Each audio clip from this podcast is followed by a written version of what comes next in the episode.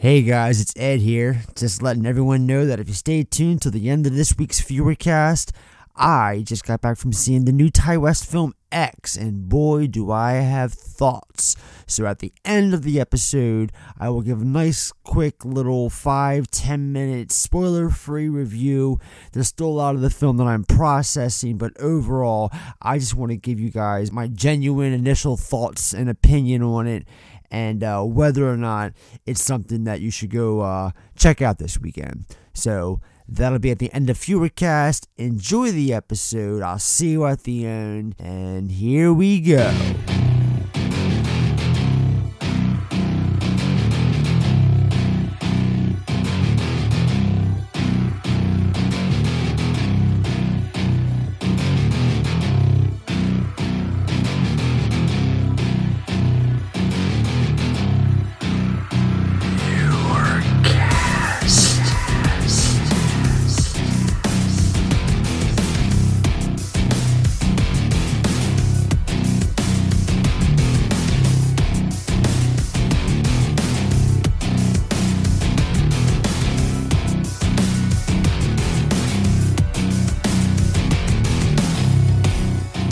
Hello, love.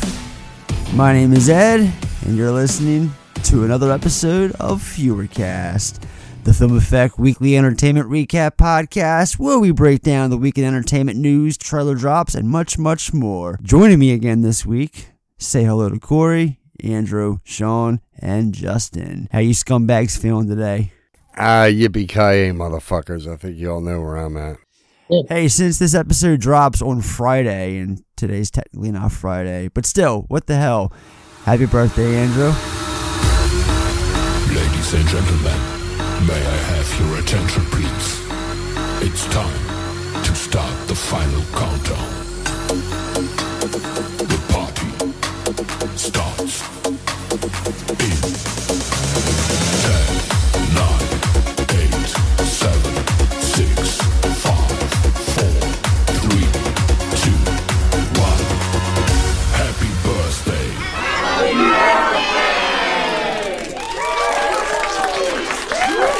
Yeah, there it is. There it 33, is. right? 33, correct. There you go. There we go. We're getting to that point in life where we got to think about this stuff.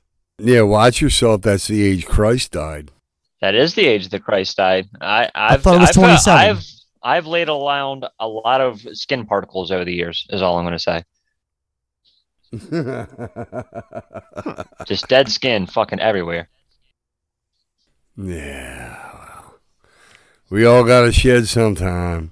Well, Andrew, happy birthday, brother. Thank you. Many obliges. Yeah, happy birthday, Birdman. you don't turn 33 every day. No, one day in particular. And it's not today, but it will be on the day that people hear this. All right. Well, before we break bread, I want to remind our listeners to check us out on both Facebook and Instagram at the Film Effect Podcast for all announcements and up to the minute updates. Follow along on Twitter at Film Effect Pod to interact and socialize with us and to receive all the latest news and updates. If you're an old fashioned person who enjoys old fashioned things, you can simply check us out via email by sending your request, yeah, your questions, selection, selections, and suggestions.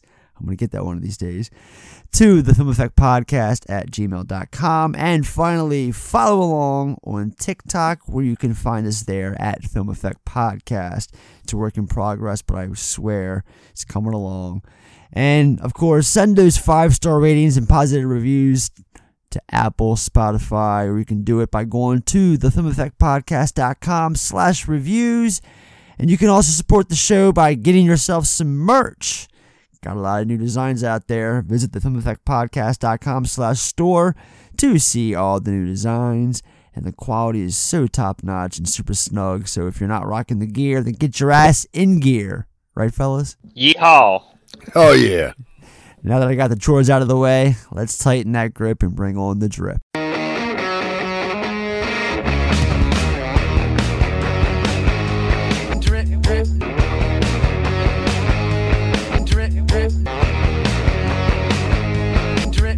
All right, so this past week we had a couple big passings.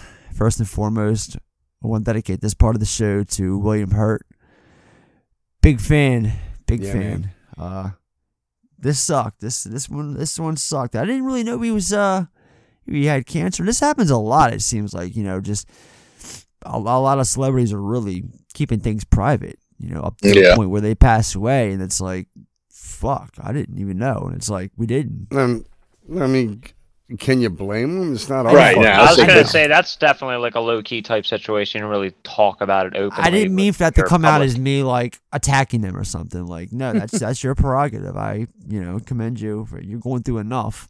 Last thing you want is the fucking public just giving you a sob story, you know. But it's unfortunate. What was he, 72? Is that what I read? 71, 72, Mhm. yeah. 71. I didn't realize- 71. He, he was going to be 72 next week. He turned 72, or he would have been 72 on March Yeah, I thought I read 71. So, yeah, it's, uh, He's one of those guys who just always seemed like he was going to be around. Like, you know, Yeah. whoever thought it wouldn't hurt dying. No, exactly. You know, uh, what what's uh, you know? Let's go around Robin. What's when you think of William Hurt? What what stands out the most? Sean, we'll start with you. Um, I'm gonna be naming a couple. Go All for right, it. That's fine. um, Yeah, yeah, yeah. Uh, I mean, one of my favorite performances he gave was in um, "I Love You to Death" because it's a bit a- against type where he plays Harlan, and Keanu Reeves' his cousin Marlon. You know, and they're they're, they're, just a couple of bumbling, stoned out idiots supposed to pull off these, you know, this hit on. I don't know, like like I love you to death as Harlan was one of my faves just because it was completely. I don't want to say off the grid, but you hadn't seen him play a character like that before. Um, now t- w- w- we've got the classics. I watch Big Chill at least probably twice a year. Yeah, a lot of Uh, people are gonna turn to the big That's show. yeah. I mean, that's that's just a great film, especially Yeah. now. I'm- I've seen it. I'd seen it a bunch of times, even when I was younger. But now, like being in my late forties, I relate so much more. Like that to me would be like if we didn't do if if all of us didn't do this, and we all like scattered across the country, whatever. I think the big chill would be us getting together for a weekend. Um, my favorite film that he ever did was Ken Russell's Altered States, and um, I think we all we were all talking about that on the thread. Hell yeah. I'm actually I'm actually shocked, Justin and Ed. You guys have both have never seen Altered States. No. Yeah, I don't know That, how. that was his first movie, wasn't it? Yeah, yeah, yeah. He plays Eddie Jessup. Basically, the concept is he's you know he's um, some almost like a neuro uh, like a like a like a neuroscientist, but he's he keeps trying to he, he keeps trying to like break through to the primal level of existence that he believes is like hidden within technically the human genome. And he starts experimenting with, with sensory deprivation tanks and combining that with psychedelic drugs like ayahuasca and psilocybin and stuff. And it's directed by Ken Russell, who did The Who's uh, Tommy. So, and, and I'm, I'm telling you, I'm speaking from experience. When you watch the way they depict his like psychedelic experiences on screen, that's as close as it's ever gotten to you know to feeling real. Um, I mean, there's other there's other stuff that he did there too, but yeah, there's like that first performance, and there's a scene towards the end of Act One where he's just going, he just has this great monologue. They're all at like a bar, and he's talking about how he can he can go back into like the he, he- something about you know the dawn of man, the memory of the dawn of mankind being buried in the limbic region. And the film shifts into horror because he does start to digress, Right. you know, to a primal state because of what he's doing to himself with sensory deprivation and again psychedelic drugs. But you know, the the guys also delivered like I'm. I, I loved his performance in Mr. Brooks, where he's just kind of like Kevin Costner's dark side, you know. And the guy got nominated for uh, Best Supporting Actor for History of Violence with what, nine to 10 minutes of screen time, one scene. I mean, it's only, in my, my knowledge, that's only ever been done once before, and that was with Network. And what's her name? The girl, the the the, the girl that played William Holden's wife actually won. Ned Beatty was nominated. He was in one scene. I mean, I could go on and on. No, you're right. Exactly. I'm not. I'm not asking Like, everyone to go his filmography. I'm just, you know, what's Yeah, come- yeah, broadcast no. news. I mean, the guy Well- just has delivered some quality shit to us, man. I'll I'll be quick. For me, uh, two films that stand out growing up as a child that were always on uh, Cinemax that were uh, films of his. Broadcast News, what you just mentioned, and uh, Yeah. Kiss of the Spider Woman. Kiss, the- he that's he won his Oscar for Kiss of the Spider Woman, right, playing a drag queen. Sonia Braga and uh, Raul Julia. And yeah, then, yeah, he's he's a drag queen, like just telling the tale in the prison, and that was sure that was early in his career. very early. Yeah, He he shot. What was that movie he shot local? They shot that. He did that one with um Accidental. Geena Tour. Davis, Accidental Tourist. Thank you. Yeah, they shot that in Baltimore. You know, Um, and then in the '90s, film that Corey and I saw opening night, Dark Hell City. yeah, Dark City. Uh, Dark Dark, City. City. man. It was on my list right there. Um, Yeah, And yeah. then finally, a film that a lot of people drag through the mud, and I guess it depends on who you are, who I'm talking to about it. Uh, it, it varies their opinions. Uh, the Village. I'm a big fan of M Night Shyamalan's The Village, and I will take that Yeah, to like my The- grave. That that's No, one of his you. best films, and William Hurt is fucking great in that movie. A lot, everyone in that movie th- does a really good job. You know, William Hurt you know, he's definitely one of the the the, the standouts of that film. I've always uh, thought. Another small role, real quick, that came out around the same time. Change of Lanes. Ben Affleck and uh yeah, and yeah. He Sam was Jackson he was a uh, he was sponsor. yeah he was he was a sponsor for AA. so Yeah, I mean, I'd, I, I, I can't jump on board with you with the village. I could go the rest of my life without ever having seen it again. it's all right. But The uh, village is I- I fucking do- terrible, dude. It's To each their own. To each their own. Corey, yeah, it's hey. Corey, I want to hear from you, man. How about you? What's the what? Uh, what do you think about when you when William Hurt comes to mind? Uh, the biggest ones for me is Dark City, like you covered, just because I adore that film. I haven't watched it recently. I definitely want to uh, revisit. Uh, the Same other here. one, Sean covered, uh, Altered States, uh, underrated movie in my opinion. Uh, like Sean covered, it was his first uh, role, but very memorable. It's it's like if you've never tripped before, like that's the closest you can probably get uh, while watching a movie. I would say. Yeah, I mean, you know, like, like I did. I've, He's I've, I've speechless. taken pretty much everything but the ibogaine that the guy takes in the movie, and I'm like, that's what fucking happened to me at one point. You know, yeah, it's yeah, altered states. I remember getting spooked out by that film when I was a kid. It was coming. It was coming on cable, and there was trailers for it for HBO, and it showed him like there's a scene where Ken Russell films him like just floating in that sensory deprivation tank with these eye goggles on, and just the mood it set, like creeped the shit out of me when I was younger. Yeah. Yeah, man. Justin, Ed, you guys had- had literally need to make it a priority to sit down for a couple hours with with Ken Russell's Altered States. Yeah, man. Great film. Andrew, And- is anything? Oh, I'm sorry. You hold on. going. I'm sorry. There's there's one there's one more. Uh, it's a recent one he did. Um, blah, has done. Um, it's that show Goliath with uh, Billy Bob Thornton. He plays a lawyer on that show. I know it's not like super memorable, but that's probably the last thing I remember seeing him. And he he was like uh, named Cooperman, and he had a big law firm. I love that show Goliath, by the way. Billy Bob is awesome. Never heard of one it. What was that on? Uh, Uh, Amazon it was- Prime. It was yeah, it was a Oh. Prime TV show. I got I got into it for a bit. I fell out like right after season two. Um, so Gotcha. I, I knew I knew that William Hurt was on there, but I hadn't seen like anything with his character because his character comes in you know later in the storyline. Uh, uh, Andrew, how about you?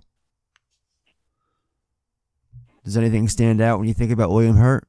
So I feel like, and it's funny because now that you mention it, my number one movie was History of Violence, but I feel like he wasn't in that film too too much.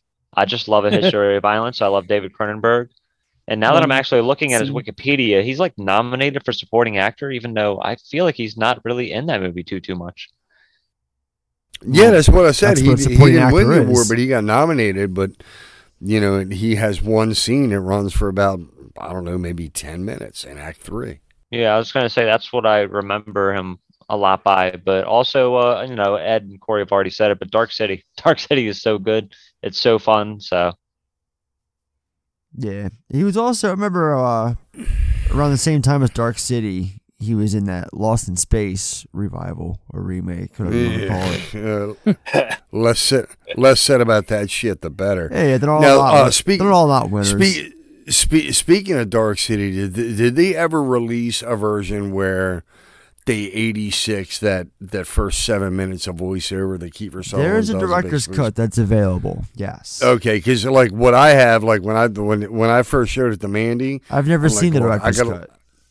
I got to leave this on mute for a minute until we get to a certain spot because I don't want to fuck it up for you. Because like like you and Corey, I was there opening weekend. You know, Yeah, Alex East Point kind of knocked my socks off.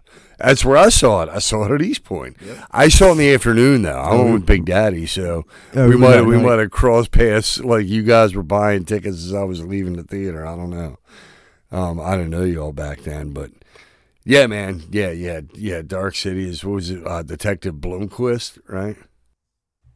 Uh, it's been a few years. I don't remember the name. Um, Yeah, yeah. how about Justin? How about you, man?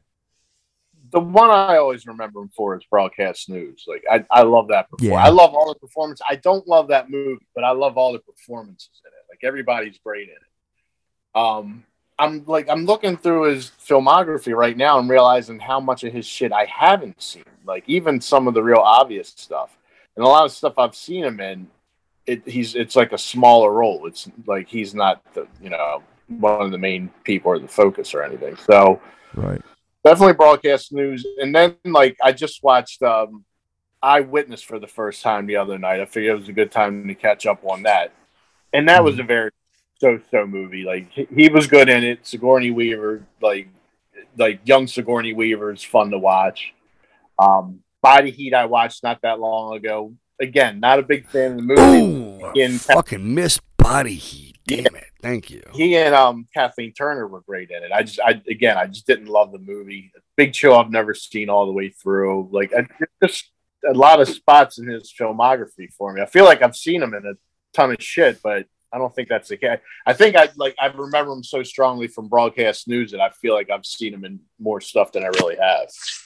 Right. Because I really love that performance. Yeah, he's just all around a solid actor, and somebody's gonna be missed. It's yeah, he, I mean, he. Let's say he he knew the, he he knew the assignment and got the job done every damn time. Yeah, It's and he's funny- in like four of those Marvel movies. I know I I was- have seen. I was about to Yeah, say Thunderbolt Ross. It's funny that uh, none of us mentioned the Marvel films until Justin. You just literally just uttered it, so took the words out of my mouth. Yeah, he's Thaddeus Thunderbolt Ross. I mean, Yeah. But I mean, he was in the it's- Incredible Hulk. That's like pretty much the inaugural Yeah. film, is it not? Technically, Uh, Uh, second nah. one. That was the because second- Iron that Man was the second. first. Yeah, it was Iron Man. It's Iron Man, Hulk, and okay. Iron Man. Okay, I, I always get them misconstrued as far as release dates go. Yeah. And then also this past week, uh, very suddenly, very tragically lost. And I know, real quick, technically has nothing to do with film or nothing like that, but come on, guys, it's Scott Hall, Razor Ramon, you know, NWO for life, brother. And that was Now, sad. uh, I knew it was, I knew he, you know, it was complications after hip replacement surgery. Was the hip replacement like even caused by a match? I mean, He had I been know the guy with, struggled no, with substance he- abuse he- for quite some not- time. He wasn't wrestling. He had, um, he was dealing with some blood clots in the recent uh, times, and then he had went in for this uh, procedure. I'm pretty sure the blood clots were caused by the surgery. Well, he had three heart attacks, is what happened, and they ended up putting him on life support, and then they got his family together. Uh, was it Monday evening or Tuesday evening? No, Monday evening. Uh, they got the family together, and then uh, they they pulled the plug. Um, I, I, I, at first I read that he was still fighting, so there was like slight hope that he might pull through. But I mean, Yeah, I mean, he was he was still alive for like three or four hours, surprisingly. But I mean, if you're on life support, still, it's you know what I mean. Like, yeah, and not to mention, I mean, for sure. I don't want to turn this into like me bringing up, you know, Scott's like obvious rough patches, but he really didn't do his body any favors over the years. Um, no matter, I mean, no was- matter I how was- much of a turnaround he made towards the tail end, thanks to that DDP yoga and stuff like that. But you know, we all have our demons. It's unfortunate. What were you saying, Sean? Uh, it's well, I was I was thinking to myself today about how much I used to think like, you know, his whole, you know, drunken shtick on like the the pay per views and stuff was just that like part of the show. No, But then I started watching- That was a game. There was he was he was, but there was a lot of times where he was really fucking annihilated. in the end, You know? in the later years, but not like back in like Yeah. the day. He wasn't did really an getting, angle. They did an angle where he was pretending to be drunk, but a lot of times he actually was drunk, especially you know later in his career. Later in plenty his of career. videos Yeah, I'm not denying that. Yeah, I mean, there's And a as video soon as going kinda Yeah, that's around. what I'm talking about. Is There is there's the uh, infamous Is, like, video of him the- at that like indie show where he comes out and has to be like like literally held up by like security or something like that because he couldn't even make it down to the ring to cut a promo. 'cause Yeah, and and, so and then one fucked. one there SummerSlam where they almost like shorted the match or whatever, or, or called it early because he was just to it. It was when he was tag teaming with Kevin Nash. Um, It was probably a bash at the beach then for Yeah, there's WCW. nothing. that's nothing- what that's what I'm th- that's it. That's what I'm thinking of. Bash at the beach. That's what I'm thinking of. I mean, but listen, Scott Hall, Kevin Nash, and Hulk Hogan, 26 years ago, they started a fucking revolution with that NWO thing. I mean, that was the first time Stone Stone Cold saw Hulk Hogan ever turned heel. That was a huge fucking deal, you know. And thanks, that was all because of the brains. Of that was that was all Hall and Nash were behind that. And you know they Not got to mention, I feel like I feel like it was impossible to have any anybody else turn Hogan heel. Like that was that just made sense. Like the two people that came in from WWF are like kind of injecting poison That in WCW, and it just worked so well. the whole outsiders angle was just genius, you know. You never seen Yeah. something like that before in wrestling. Yeah, because But that was that. That wasn't something that Eric Bischoff came up with. Like they brought it to him and he went run with it. Or It was a collective I mean- idea because he was basically saying, "Look, I've got these dates and I've got this contract that's up. You know, we can run this whole thing where I come in." It was a collective idea pitched between uh Hall, Nash, and uh, Bischoff, and Mhm. then they had this whole like mystery third man. Who's the third man? And then you know, Bash at the Beach '96 leg drop on Savage. Hogan's the third man. There it is. Endless Yeah, fucking that's when went to trash. Hollywood, Hogan. Endless fucking trash being pelted at them three. You know, Yeah, it and- was just it was great. It was genius. Yeah, and that's when you know you got it done. If they're if they're hurling like empty fucking Evian bottles and shit at you in the middle of the ring, you're like, all right, this one paid off. Yeah, as much as I like hated that aspect of WCW, I mean it made sense. Like it worked. Like Yeah. you get you're catching so much heat that they just throw their trash at you. But they overdid it with the whole like every week two or three different people join the fucking organization, and I knew what they were trying to do. They were trying to make a legit like organization out of it. You know, they had like people forget they had a whole NWO Nitro and an NWO theme. I think they had a Thunder episode. They definitely had a Nitro episode, and then of course They had the pay per view. sold NWO out. sold out. Sold yeah, out. Sold out. When that first started, the first year or two, it was just an NWO themed pay per view. And it- exactly, Corey, it's terrible. There's numerous documentaries on YouTube about that pay per view. It's just Much like uh, D, much like DX in your house. I mean, just don't don't put your stables in a pay per view of their end. I I just remember sold out because they had like this biker like queen thing where they had like these rough biker chicks like competing for like a beauty contest and i was like yeah nobody wins in this situation nobody wins bischoff No. what are you doing no. One thing I just wanted to highlight is I know you're talking about NWO, but to me, Scott Hall, it was always more memorable as Razor, just because that's when I was kind of starting to dabble with wrestling in the early '90s when he was Razor Yeah. Ramon, and that's that's what I always liked him as more because I feel like once he went to WCW, like in the beginning it was good, but then it kind of spiraled downhill. But I just wanted to bring up the bad guy Razor That- Ramon. Oh, That's my you yeah, have sure. to. You have to. The- I mean, The ladder match at WrestleMania 10 The- is the probably ladder like match is- quintessential wrestling match. Period. Like, have to see it if you enjoy wrestling. the ladder matches. Oh, is- yeah. The people forget they had a rematch at SummerSlam, and then And they weren't able to hit each other with the ladder either. yeah, you know, and then uh the Raw match with uh one two three kid was a big thing. Yeah. that was uh his date. What was that? His first match ever. Oh, Yeah, one- yeah, he uh, his gave him, like, first his first. WWF match. And it's So- funny later on uh, the CM Punk and Darby Allin match. If you actually go back and watch that match in AEW when he, you know, CM Punk first came back, he actually scripted a lot of that match around Razor versus One Two Three Kid because it's it's such a good match. It puts Yeah, somebody over right. so well. So Yeah, I noticed uh Justin. He got much to say for this part. I just I'm I'm not a wrestler. I didn't I know, realize I that know. that was I didn't realize that that was Razor Ramon. Razor Ramon's Yeah. a name that I'm aware of. So I didn't yeah, Scott Hall is Razor specifically- Ramon. yeah. Yes. Yeah. So anyway, uh, kayfabe it's tragic. but yeah, just uh, wherever he is, uh, I, I, I hope he's got a whole lot of toothpicks waiting for him. All right. You think he got to the pearly gates and he's just like, "Hey yo, Hey, Hey yo, let me in. Let me in. Just doing flicks his the little toothpick surfer at him. dance. It's like, goddamn, His pal. surfer all walk. right. I mean, up to the fucking Golden Gates. Uh, I love it. Listen, listen here, Saint Petersburg. You let me through there, essay. All right, so moving on.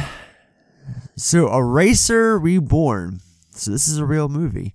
You guys remember Eraser with Arnold Schwarzenegger, Vanessa Yeah, Williams? That's that, that's that flick he did with like Vanessa Williams. Yeah. Yeah, James James like- Caan's the villain. James That Caan movie Yeah. did not since give a shit. 96. James Caan did not care at all in that movie. I remember. Mm. Yes, Andrew. It came Looked out in like he- '96. I saw it in the theaters Hey. actually. James Caan looked like he wanted to jump out of that fucking airplane in that one scene. it just Yeah. did not look like he gave a fuck at all. So this is obviously a property that Warner Brothers has been holding on to for like the last 26 years. And they're like kicking around ideas. Who's got a good script for one of our movies? Remember Eraser? I have an idea. I mean, there hasn't been a trailer yet. I just saw that the uh it gave uh the Warner Warner Brothers gave it a June release date, and it's supposed to be figured it. I, I, I assumed that it would be like Schwarzenegger's son or some bullshit like it always is, but no, it's a different person. U.S. Marshal Mason Pollard specializes in erasing people, faking the deaths of high-risk witnesses. With the, techno- with uh, the technological advances of the last 25 years, the game is upgraded, and it's just another day at the office when he's assigned to Rena Kimura, a crime boss's wife who just decided to turn state's evidence. As the two flee to Cape Town, South Africa, with a team of merciless ass- uh, assassins on the trail, Pollard discovers he's been set up, double crossed, and fueled by adrenaline. He needs to be at the top of his game, or he'll be the one who's erased permanently. That is the official synopsis for Eraser Reborn. Gentlemen, Must be how far Must be able. at the seat, at the edge of your seats are you currently? I'm hanging by a thread, the edge of mine right now. I can't fucking wait for this. Like, I've already got a pre-order on Vudu, so y'all be ready for it. The, the, the moment it drops, I'll send the blast text out. No, Is when you- anybody like Eraser? Like, are there any Eraser fans? In I the room? am. I saw it in the theater, like I mentioned before. I, I like it. It's a guilty, guilty pleasure of mine. Um, I mean, I don't hate it. I had fun. Yeah, I don't. I don't hate it, but like, it was where like Schwarzenegger kind of took a turn for me. Like, I I think True Lies might be the last good Arnold Schwarzenegger movie. Like, I don't think I've liked anything he's done after that. Am I missing something? You're not a big collateral damage fan? I was gonna say collateral Yeah. damage, dude, where he flies to the end, and Sixth like on a slip and slide or Sixth whatever it is. Day, yeah, you weren't there for that. I'll That was, I'll was- never that was double that. the Schwarzenegger. Dude's just flying down because of an explosion in the tunnel. Now, what's um, what's the one where he's partnered up with Kevin Pollak and it's got to do with like End of Days. End of days. That was the Yeah, last one he Gabriel did I ever liked. Gabriel Byrne, thank you. I didn't like Thank that you. You actually I enjoyed liked End of Days? I'm not a fan of that movie. I, Sorry. I, I did. I did. I did. way more than I ever enjoyed Eraser because I never finished Eraser. Oh, okay. I, I enjoyed Yeah, that Eraser a lot more than End of Days, honestly. It was it, it- it- to me back then. It was like you know, rinse, wash, repeat. I've seen any Yeah. of this before. It was it was middling at best. Yeah, yeah. It's, it's like um, let's give him a new name, a uh, a new hot love interest, and um, here's a loose premise to let him do his Schwarzeneggerisms. I just no man. I It's certainly no Yeah. Commando. How's that? now Commando to me was cool because I had a little crush on Alyssa Milano at the time. Amanda's one of the His best. name is John ever. Matrix in that film, right? Fuck yeah, yeah. Com- Commando is a great. It, it, it's Commando's a great bottom shelf title for me because I remember seeing it in the theater. I left the theater, went and bought the action figure. I did. I had me a little John Matrix action figure that had, you know, his little tiger striped, you know, camo war paint on. It's got a 69% on Rotten Tomatoes. That's not bad, dude.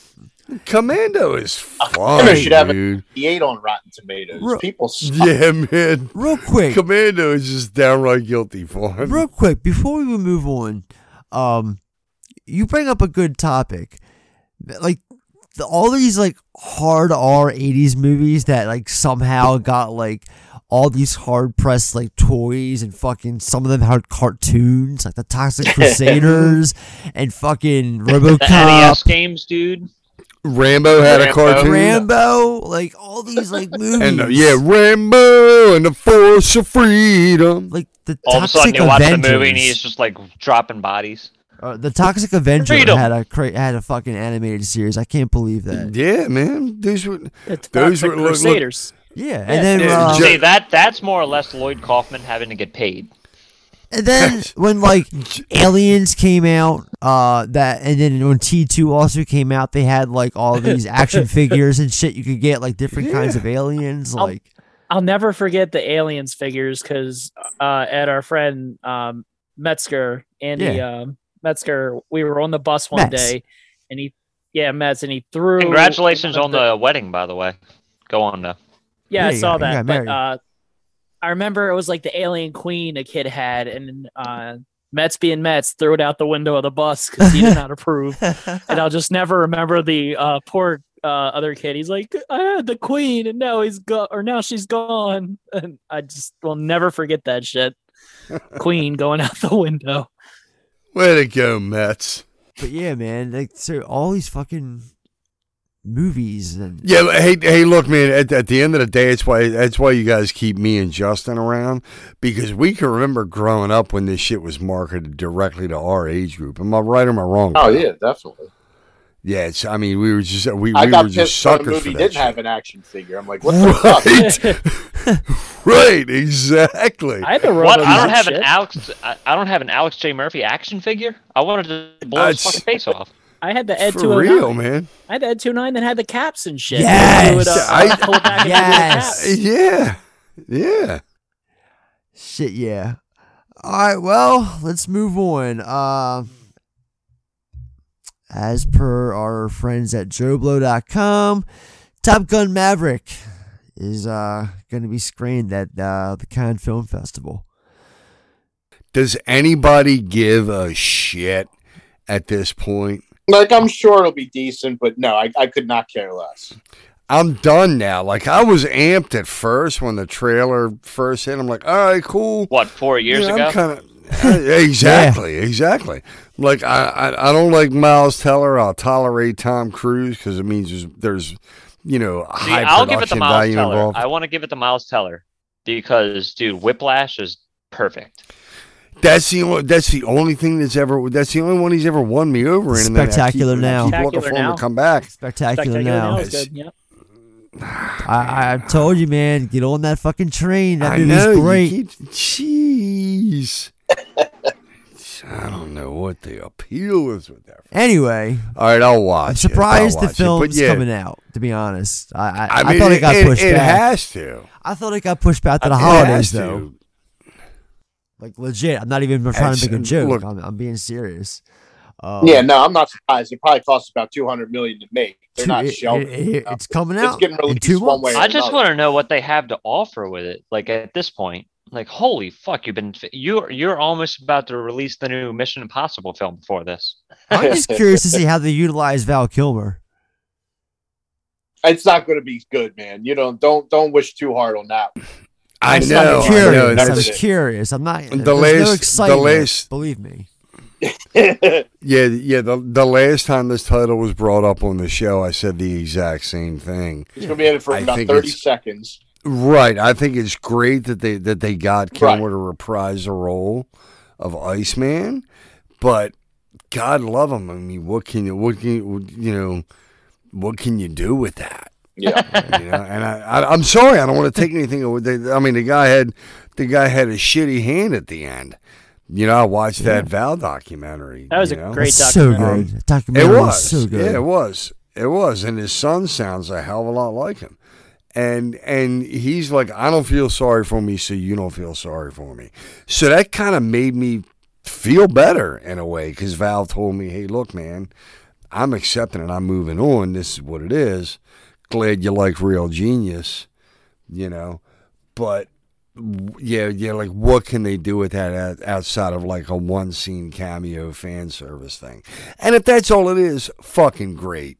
Val cashed another check and reprised the role of Iceman. But yeah, it's, I'm the, and I'm like, I'm with you. I'm curious. That's my biggest draw to the film is like, what are they going to do with that character? I could give two shits about Goose's son and little Tommy Mappa. They're taking a fucking F 14 Tomahawk through the ringer. you know? yeah. Like fuck uh, Top Gun Maverick. I'd pay to see the low budget indie about Iceman being a broken down former fucking hotshot jet fighter pilot. Now he's got throat, now he's got throat cancer and he's a drunk in a bar. Like that's Jesus. movie I like to Fuck. Yes, Oh that's a my way better sequel. Justin, I'm on board with you on this one. Let's get to writing the script, baby. Gives him a starring role. If Val Right. Kilmer's only cameo spot in this is at a bar, I'm gonna fucking die laughing. Yeah. You never close your eyes anymore when I kiss your lips. Oh, Jesus anyway, let's move on to our last batch of news. Uh, thanks to uh, I guess a glitch uh, in the system, a technical glitch on HBO's side, accidentally revealed that the Batman is coming to its service, HBO Max, on Tuesday, April nineteenth. Followed by Saturday, April 23rd, it'll start showing on this the all the various HBO channels or whatnot. But that's the big date we're looking at right now is April 19th. Now, that don't change a I- fucking I- thing. The four or five of us are still going to the theaters and seeing this movie because we need Yeah, no. to have that experience. I, I I knew that date several weeks ago. They said Yeah, I thought they planned on keeping. early They yeah, they they s- No. they said they were doing the 45 day window. But so that, that, doesn't that falls right always with that. It's not a mean that doesn't always mean that day 46 boom you're gonna get your movie now someone took that out of context. If you actually listened or, or read the interview it's not like he actually said every single movie's coming out day 46 Peop, the, the the interviewee pretty much insinuated hey if it's 45 days later can we just you know say it's safe to assume that this is the date? And he didn't really confirm nor deny. So that was kind of like pushed around as it's happening or whatever. But n- no, like now because of a glitch, like like it always happens, something like it gets accidentally revealed. Someone gets a quick uh, screenshot. Boom, there you have it. Um, that's how leaks occur. April nineteenth. Yeah, that's look. That's the day that's we're that's at. just net. That's net nerd news to me because I read specifically the, like you know, the- and it wasn't an interview article that I read, and they said it's sticking with its forty-five day window that Warner Brothers agreed to with HBO Max. So I'm like, great. As much as I want to go to the theater to see it, if I can't, all I got to do is wait a little bit and avoid, uh, you know, uh, avoid certain pop-ups on my news feed. You know, so I'm not shocked by that. Do I want to go see it with with you fellas? Absolutely. but you know, I th- th- this is I don't know. April nineteenth ain't news to me. That's to me that's the date I was expecting it to be here. So if it didn't ever happen that that, that the five of us would go schlep on down to Gotham City, I knew at least on four twenty, I'd be twisting one up with the Cape Crusader. You know. So is this you kind of like casually backing out? Is that what No, I, is that no, what I'm taking all. no, no, not at all, not at all. But you guys know my personal condition right now, and I can't commit to anything just yet. You, You know what I sound mean? all right. It sounds like you can sit down and watch a movie for three it's- hours. That's that's. I'm not getting into it on the air, but three hours yesterday exhausted the ever loving fucking shit out of me. Okay. Um, so yeah, I'm not saying no, but like I said to you guys, let me fix my, let me get my house in order, and then I'll focus on the theme park. You hey know, guys, I- you know what this means? The four of us are going to go see it. We'll like have we'll get a fifth seat for Sean, and we'll like queue up like, how are we going to do this? Sean can watch it at home or Max. We'll watch it in the theater. We'll make it. We'll set it up so it all happens like at the same time, so we're all like technically watching it. I don't know. I'm just kind of spitballing ideas. Um, I really And didn't I'm, want to talk and, about I- and this I'm, on the and air. I'm hearing crickets right now, so I'm just thinking I of really- Arrested Development that uh, the uh, guy for uh, what is what is he called the with the hat and he's got the camera and then he's like the stand-in for the dad. I just re- I'm just thinking of that now. The money is in the banana stand. I'm thinking of uh, that episode of Seinfeld with uh, the bootlegger, um, the death blow. It's the Oh, death yeah. blow. We're gonna miss the death blow. Oh shit, good stuff. All right, well, that's all I got. There's no Bruce Willis news this week. All right, What? coming in- Well, hold on. I was What? just checking. Oh, whoa, I was whoa, just I got checking. Bruce into- Willis whoa, whoa, whoa. Okay, what's up? One at a time. Andrew, What am I going to do without Bruno news? Nothing. I was just complaining because you don't have Bruno news for me. I, I, I, hey man, he's been quiet. Uh, uh, uh, he's been what? Bruno's been quiet, man. I keep getting an he's ad. making like he's making like a hundred movies a year. How's he quiet? Secret agent man, agent man, giving you a number, taking away your name. Uh, no, I I'm sure we'll cover ad. one next week. What- No, what- it's for eight. It's like on AMC Plus. It's a Bruce Willis, Chad Michael Murray, and one of the other usual Fortress. suspects. Fortress. saw We covered it last week. No, no, no, no. What? It's a different one. It's like surviving the game or some shit like that. It- it's a Well, No, that's Ice-T? with Ice T. That's That's, the with Ice-T Ice T Gary movie? Busey. no. I'm being serious. It's a different movie than what Yeah, we it's a brand discussed new one. last time. It's on. Hang it's on. on AM. It's an AMC Plus exclusive, and you can literally see Bruce Willis not giving a fuck in the trailer in like the two scenes. What He's else like, is new? You you just see him pop up and he's like, "Hey, you better watch your back." Like that's literally all it is. Like I could do a better fucking line reading than that. I Better mean, watch Jesus your Christ. back. Survive Like, the game. Survive the game. There you go. Survive the off. game. So there you go. You got your uh you got your Bruce Willis news. I keep seeing it AMC Plus, but it's pretty amazing they can't cut together something that at least makes it look halfway decent. It's pretty telling that they don't even have that or Bruce Willis. How many fucking movies is he doing with Chad Michael Murray? I don't As know. That's why I as he got wants. confused. This is like his third fucking movie I've read that he. They're like the new De Niro Pesci. yeah, got that right. I mean, look at his, it? look at the box art of his films over the past like ten years. Do you think they were shooting it and they're like, which one are we doing today? Fortress or uh you know, surviving the whatever the fuck it's called. I don't even Fortress, really survive care. the game, cop out Which two. one are we what are we doing doing today? this week, guys? You guys talk like you forget that he wasn't in Motherless Brooklyn. yeah, but he was in that for five minutes. And it doesn't matter. He was in it for It as still long. he was- qualifies. He was, in it for the same length Uh, as he. Wi- Wi- Wi- William, but but yet we we tipped our hat to William Hurt's nine minutes Academy Award nomination.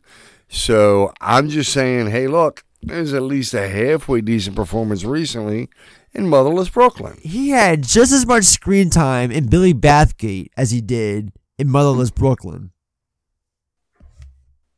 Okay, Your point I have no fucking point. I don't know. I'm just s- say. I'm just. is I'm just is saying d- shit. d- Look, I wasn't there- prepared is- to talk about Bruno this is week. there a all right? per- Y'all is- is there a hijacked the parameter? I was- show. I was like as to how long we get to see him, you know, on the screen before we can qualify it as a Bruno Radolini production. I didn't make any. I mean, which- or establish any I- exactly. So, Motherless Brooklyn qualifies as a decent Bruce Willis movie. I'm not saying it's a Bruce Willis vehicle. I'm saying it's a movie with Bruce Willis in it. Okay. Can we just talk about Commando again? You. n- I, I'm confused. Like you named off a Bruce Willis film from like four or five years ago, and I'm supposed to be like, let's talk about it. Like, I don't know. No, I'm not saying let's talk about it, but you guys make it sound like it's been nothing but straight to DVD pablum. Every once in a while, you know, a diamond pops up in the rough. I think it's been a while since You you've know? looked at his filmography. I think you should uh, re-refreshing yourself, my friend. When we get off here, you should go check out his filmography. No, do and, it right uh, now in real time. I'll do it. Yeah. Hold on. even look, even even a blind pig finds a truffle once in a while. Uh-huh. Okay. All right, let's let's move on to the coming attractions. Hold on a second. No, I'm kidding. Go on. Coming soon to theaters. So, did you guys get time to watch the the newest Liam Neeson trailer for uh, Memory?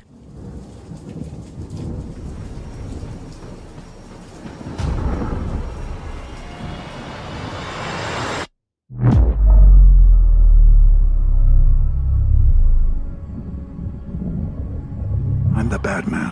Have been for a long time. That's three people likely killed with the same weapon. What's that? Found him on the floor.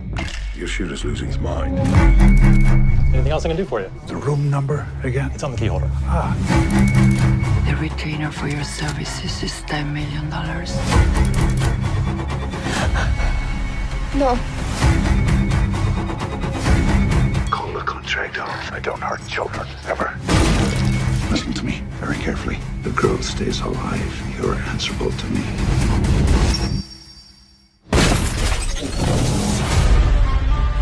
A 13 year old been relocated to a group home. Was I here last night? Yes, what's wrong? You sure? Hugo thinks he's a pro settling scores. Trafficking, Vincent Serra. I can't keep doing your job for you. Who is this? You're too slow to make them pay. What they did to children, they're not doing anything about it. He's taking out the traffickers that we couldn't.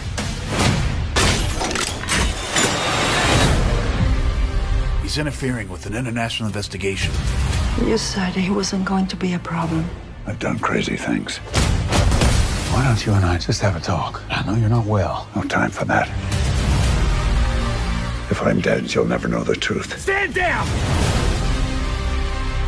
I want to believe that you're a good man, Vincent. If I can't finish this, you have to. But they have to be punished. Which side of this do you really want to be on? I want justice.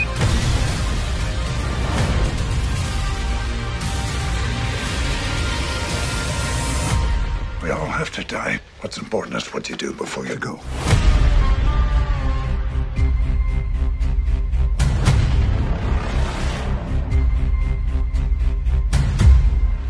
Yeah, Taken 17. Taking Hold on, Alzheimer's hold on. edition. I'm, gonna, I'm gonna- sorry, hold but- on. Stop. Look, here's Stop. it, look, here open- we go again. I want to openly admit I did not watch the trailer because as soon as you said it was a Liam Neeson film, I Okay. just kind of figured that it was Yeah. Taken 17. So- but let me let me start. Hold on, hold on. Let me get my soapbox for a second. So this has to be the same thing as Taken, right? I bet you it has something to do with the FBI, and I bet you he's looking Yes. for somebody. No. He has uh, He is- special skills, right? He's a hitman. And his target is Monica Bellucci sets him up to kill this like teenager. And when he goes to kill her, he realizes, oh, you're 13. I don't kill kids. That's my code. So like Oh. he, he takes her and like it's basically like him and her on the run from like this establishment because like all because he wouldn't you know put a bullet in her. So, and the, the kicker about this movie is it's called Memory because he's getting up there in age, he's old, and he's suffering from memory loss, like dementia. So, like, he's forgets shit. So, like, I'm thinking, like, the film kicks off, he goes in and, like, offs the wrong motherfucker. He's like, oh, I'm sorry, I thought this was room 120. This is room 220. I, where am I right now? Shit. Ed, didn't he already do a movie where he had a fucked up memory? Isn't it called like Unknown. Unknown. Yeah, that that's Nah. what I was No. thinking of. I was like, he's Yeah, already that's done what this. is. That's all it is. We're play- That's all we it is. played this I've- game I've before. Liam. Come on. It's look, look, Liam look, look, Neeson uh, hasn't done anything creative since Batman Begins. Can we just say that? Nah, it's uh no. I'm, I'm, I'm gonna beat you there, hardcore. Hold on. I think the last good piece of work he did was Martin Scorsese's Silence. I never saw that, unfortunately. Yeah, that was It's good. a fucking. That's, uh, Andrew it's a Garfield, right? Fucking Walk among the yeah, Andrew tombstones. Garfield, uh, Adam Adam Brody. Yeah, I forgot. Walk Among the Tombstones to me seemed like taking number taking twelve. Nah, Old guy pissed off, going after some shit. Seen him do it before. I get it. That's where that's where the you know the, the twilight of your career goes. I take it none of you all You checked know. out Cold Pursuit. uh, Cold Pursuit was funny. I never saw it. I saw it. It was, but again, it, it's still it's still when you when you boil it down, you know, uh, to, the, to the flesh and bone. When you boil it down to the I just imagine like you're just talking to people, like you just go brrr. I was gonna say. I've got, I've got nothing. What were you gonna say? I was gonna, I was gonna, I was gonna bring up Ted too, because I was gonna say the last thing that I liked him in was Ted too for the the, the whole two minutes. well, that's the difference between you and me, pal. What? I had, I got no dog in this fight. I've never seen Silence. I can't comment. I don't know why. I don't know why you guys keep napping on this movie. I've been telling you about it for years. I'm not napping on it. It I just a great movie. Don't I have. actually own a copy of it, and I just ha- I haven't gotten around. I'm gonna try to I'm gonna try to get it in this week since you keep. It's really. I mean, granted, yes, the premise seems like like the premise and the runtime make it seem like a boring slog, but it was it's Scorsese calling the shots, so it's gonna grab you, man. I mean, it's gonna it's One of my best friends, one of my best friends out in California, Colin. He I was the gonna film say back when it first came out, yeah. and he fucking loved it. And he is not a religious person at all, so I would definitely love to see this film. It's not a religious film, just so we're clear. It's not a film about religion. It's religion No, it's- plays well, a very it's- heavy it's- part of it. Uh, yeah, yeah, the- yeah. They're Jesuit priests that are going looking for basically Liam Neeson's character, who who was out on a mission. It takes place during like the I don't know, fifteenth or sixteenth century, because it's like I think like the late sixteen hundreds.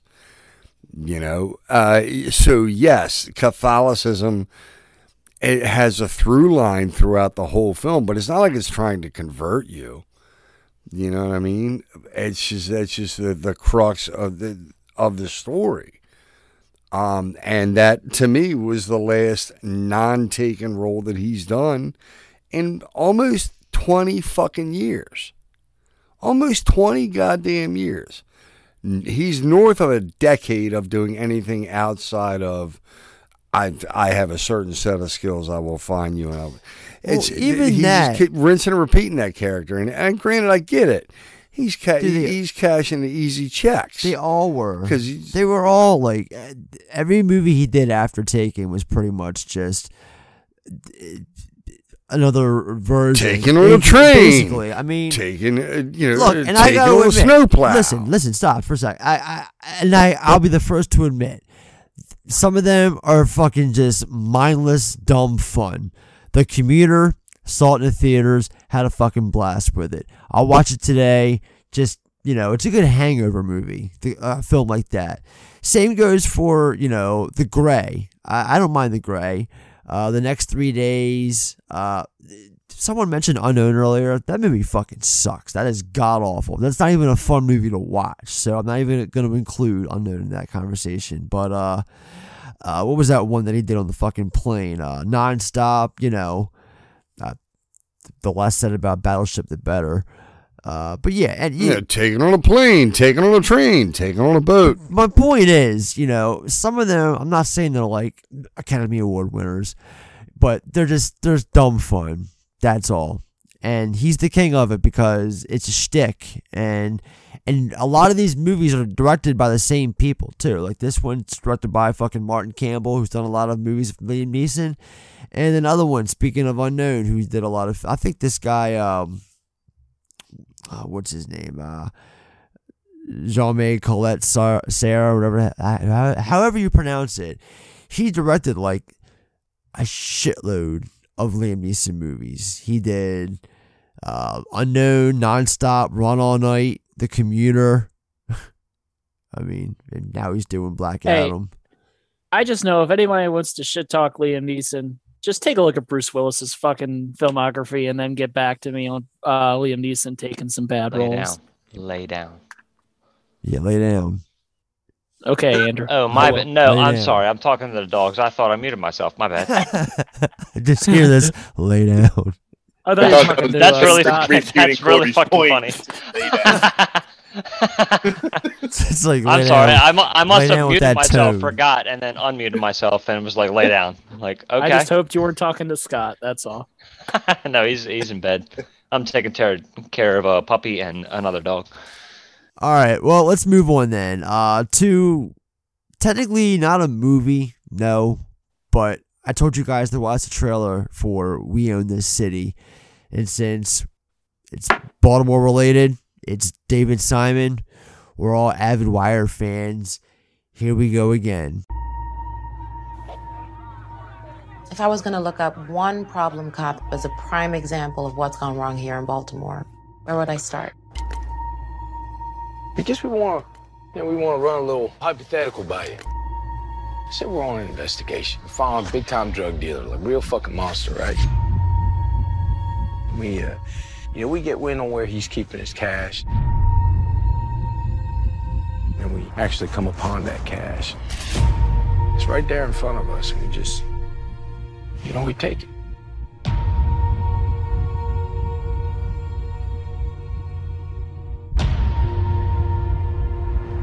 What would you think about that?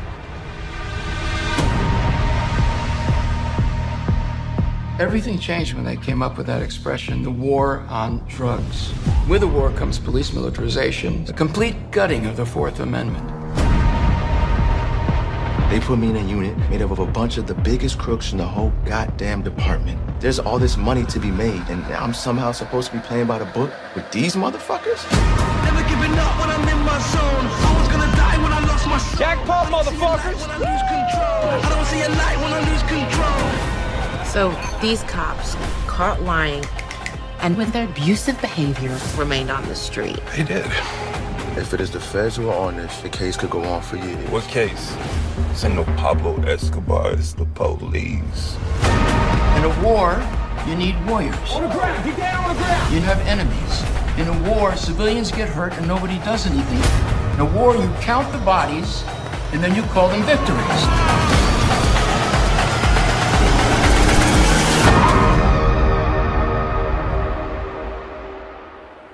You angry?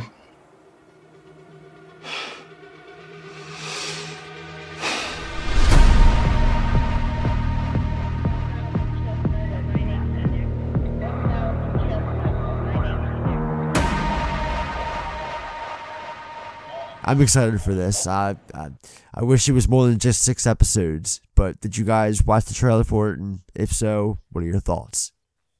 Um, yeah, I, I did. I'd never heard of it before. I'm a little pissed that uh, Treat Williams and Jon Bernthal didn't call me up to meet him, you know, down at Fells Point for a pitcher of beer. They were crab just up in Towson shooting a few months ago. They filmed it literally a half block down from my like something. They like it, they were only here. Yeah, for, down like- by you. Yeah. Yeah, they, it was like right down the end of my block. They were down there. Yeah, they're all over. So, Um, I mean, I remember when this all I don't know, happened five years ago. Yeah, I remember the the, the actual story. Yeah.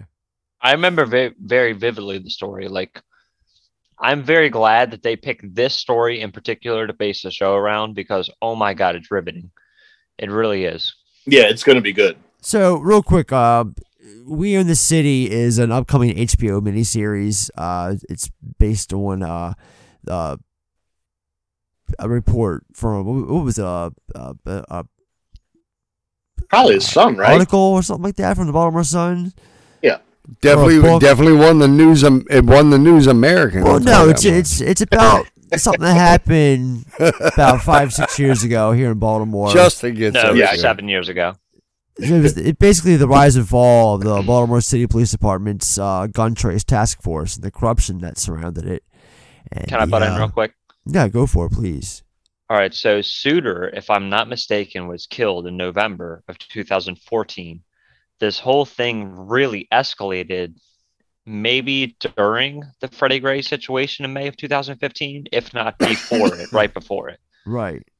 Like I'll never like I remember being so captivated by this. Like I kept like searching the internet and scouring for stories of an update on what was going on. Like it was so crazy. Yeah, and now they got a whole well miniseries based on it, and it looks fucking damn good. You got Jon Bernthal, uh, Jamie Hector, who is of course um, Marlowe from The Wire.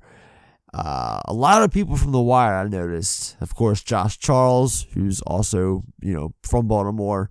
So nice seeing him in something finally. Don Harvey popped up. Uh, Treat Williams. Um, it just looks really, really good. I'm really, really excited to see this. Um, next now month. everybody talks about the, the Wire, rightly so. But did you guys ever watch The Deuce? I watched the first season. I did. Was that What did you think of that? I've I never liked seen it. the I, I've never I seen enjoyed the it. Deuce. I've never Yeah, seen the Deuce, but I loved saw the corner. Corner's very, Yeah, very Corner's good. Corner brought me to tears when I first watched that. That's Yeah, how dude, fucking it's- good it is. It's Highly to be Sean, what'd you recommend think? Corner. honestly. Sean, what did you think of The Deuce?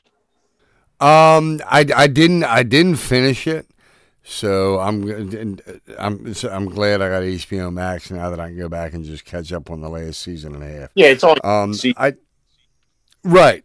Yeah, it's, it's I, I know it wasn't it wasn't it went up there for more maybe like thirty episodes. Yeah. And I watched about half of those. Um, I was watching something the other day, uh, some kind of documentary, and I can't think of what it was, but it it was basically about, um, you know, Forty Second Street in the late seventies, early eighties when all that shit started going down. And it made me think back to, oh shit, I need to, you know, wrap up the deuce. Yeah. Um, so I, I, you know, I liked it. You know, I did. I, I, I dug it. It, it. it showed how, I don't know how it ends, but it shows how 42nd Street became sleazy as shit Yeah. back then. You know, like you couldn't, you know, that was, that's where Travis Bickle, you know, drives through and talks about the, the rain can't wash the scum out of the city. You know what I mean? Um, so yeah, no, I, I, I dug the deuce. At first, I was a little put off with Franco playing the identical twins. Yeah, I don't like Like it, that conceit in movies. That the identical twin. right, it right, right. It did. It did. It took me about three or four episodes to kind of settle in and get comfortable with that. Like, okay, I just I can just put that aside and you know let the story tell itself for what it is. And uh, yeah, so so I did like the Deuce. I haven't finished the Deuce. It's maybe one of the worst last episodes of a show ever. Like I hated the last. Really? Yeah, but I mean, Okay. but like everything leading up to that was great. They just they just didn't stick the landing for me. I, you might like, it. you know, I don't know. I I, I hated it though. I, I can't even remember why. But it wasn't. It wasn't one of those. It wasn't one of those Deadwood situations where they left you hanging. yeah, no, they definitely the wrap it up. It definitely gets wrapped. up. Okay. Okay. Okay. Yeah, I've I've I've got like I said, maybe a season and a half left, so I'd have to start from from scratch again at this point. Yeah, it's worth. Um, but I do remember what I saw. I liked. What's the name? The guy that played Frankie Sobotka in season two of The Yeah, Wire Yeah, he's really good. is in there for a good bit of it. Yeah, absolutely. You know, um, so yeah, but I, and I'm I'm I cannot think for the life of me what I was watching the other day, but it was it was basically talking about 42nd Street and like how that shit really was. All right, well, let's move on. Guys, who are we canceling this week? Someone just got canceled. Someone just got canceled. Someone just got canceled. I wonder what they did. Uh. Andrew, who are you canceling? Hello? Yes. Oh yeah, there you okay, are. sorry, my microphone. Sometimes I hit mute, sometimes I hit mute. I'm about whatever. to cancel you, motherfucker. Yeah, well, fuck that. I'm about to cancel this microphone. No, I'm kidding. Um, so my my biggest gripe. So I'm a big basketball fan, but I'm also a big Los Angeles Lakers fan. So my big my my cancel this week is uh, Russell Westbrook for a few reasons. Number one, I've always thought he was cancer to the locker room. I fucking hate Russell Westbrook in the locker room. That's why he's never won a ring. That's why he's never, you know, he's got triple doubles, whatever. But fuck that. Um, the other thing that I want to point out is the fact that like his shot has been just absolutely disgusting this year. He's not nailing any threes. He's not really participating with the team. Like, why the hell did we bring here bring you here to Los Angeles, home of what used to be Jerry Buss's fucking homeland, to disrespect our place like this? It's fucking disgusting. And three, Yeah. and It's been a three, big Ru- disappointment. Russell Westbrook is never going to win a ring. I've always said that for the past like three or four years since he went from Oklahoma City to the Houston Rockets to, I guess he came straight to Los Angeles, right? After that? No clue. Yeah, pretty sure. You make me Pretty wish sure I he watched basketball. I, I was about to say I know I know Corey at least watches basketball, but either way, like, dude, I just I feel like he's never going to win the big thing, and I feel like he is one of the biggest discrepancies on my favorite team in the world right now. And with that being said, I I don't think too much of the Los Angeles Lakers this year, but I I've said it since day one. The biggest problem we have is Russell Westbrook. Fuck that guy. Can't. Have you been um Right, have you been him. watching that winning s- have you been watching that winning time that uh that that HBO show? Did you check it out? Did it start? Yeah, it started. Yeah, yeah, there's yeah, there's two episodes I did up. not, I'm- but I'm- dude. I would love to watch yeah. that. Oh, dude, it's it, it's fun. It's it's you guys know that you you guys know I'm a big fan of those Adam McKay like satire on recent history type you know presentations like he did with The Big Short and Sure. you know Dick. Uh so it does that, and yeah, yeah, it's John C. Reilly playing Jerry Buss, and you know Oh, it's know basically all about that. the yeah, yeah. John C. Reilly plays Jerry Buss, and it's you know the, there's I think there's only two episodes up right now, but it's it's it starts like around 79 or 80 right when he when when they drafted Earvin Johnson. Okay. So you know, you saying what you said, dude. You deserve. You need to sit down and just dig into Okay, this. I'm just saying, like, call me a diehard fan or whatever you want, but like Jerry Buss is like one of my favorite human beings on the planet Earth. He created one of the greatest fucking teams on the like on the planet, and he knew exactly this- where to go. Like he had, and and this shows it. You've got um. like he got he got the- he got yeah. Johnson out of the draft, obviously, but he more or less also like petitioned to get Kareem Abdul-Jabbar. Won those five titles. Made made sure Well, Phil Cap Jackson by the by the time but by the time the show starts, Cap are, Cap's already playing for him. Um, but it's it's it shows you know how you know I never knew that that both Johnson and and Larry Bird made their NBA debuts in the same season. Yes. However, Yes. Bird was already Bird was already drafted, you know, by Boston and just if I'm not do, mistaken, you know, another- I'm sure somebody may and or may not correct me, but I think.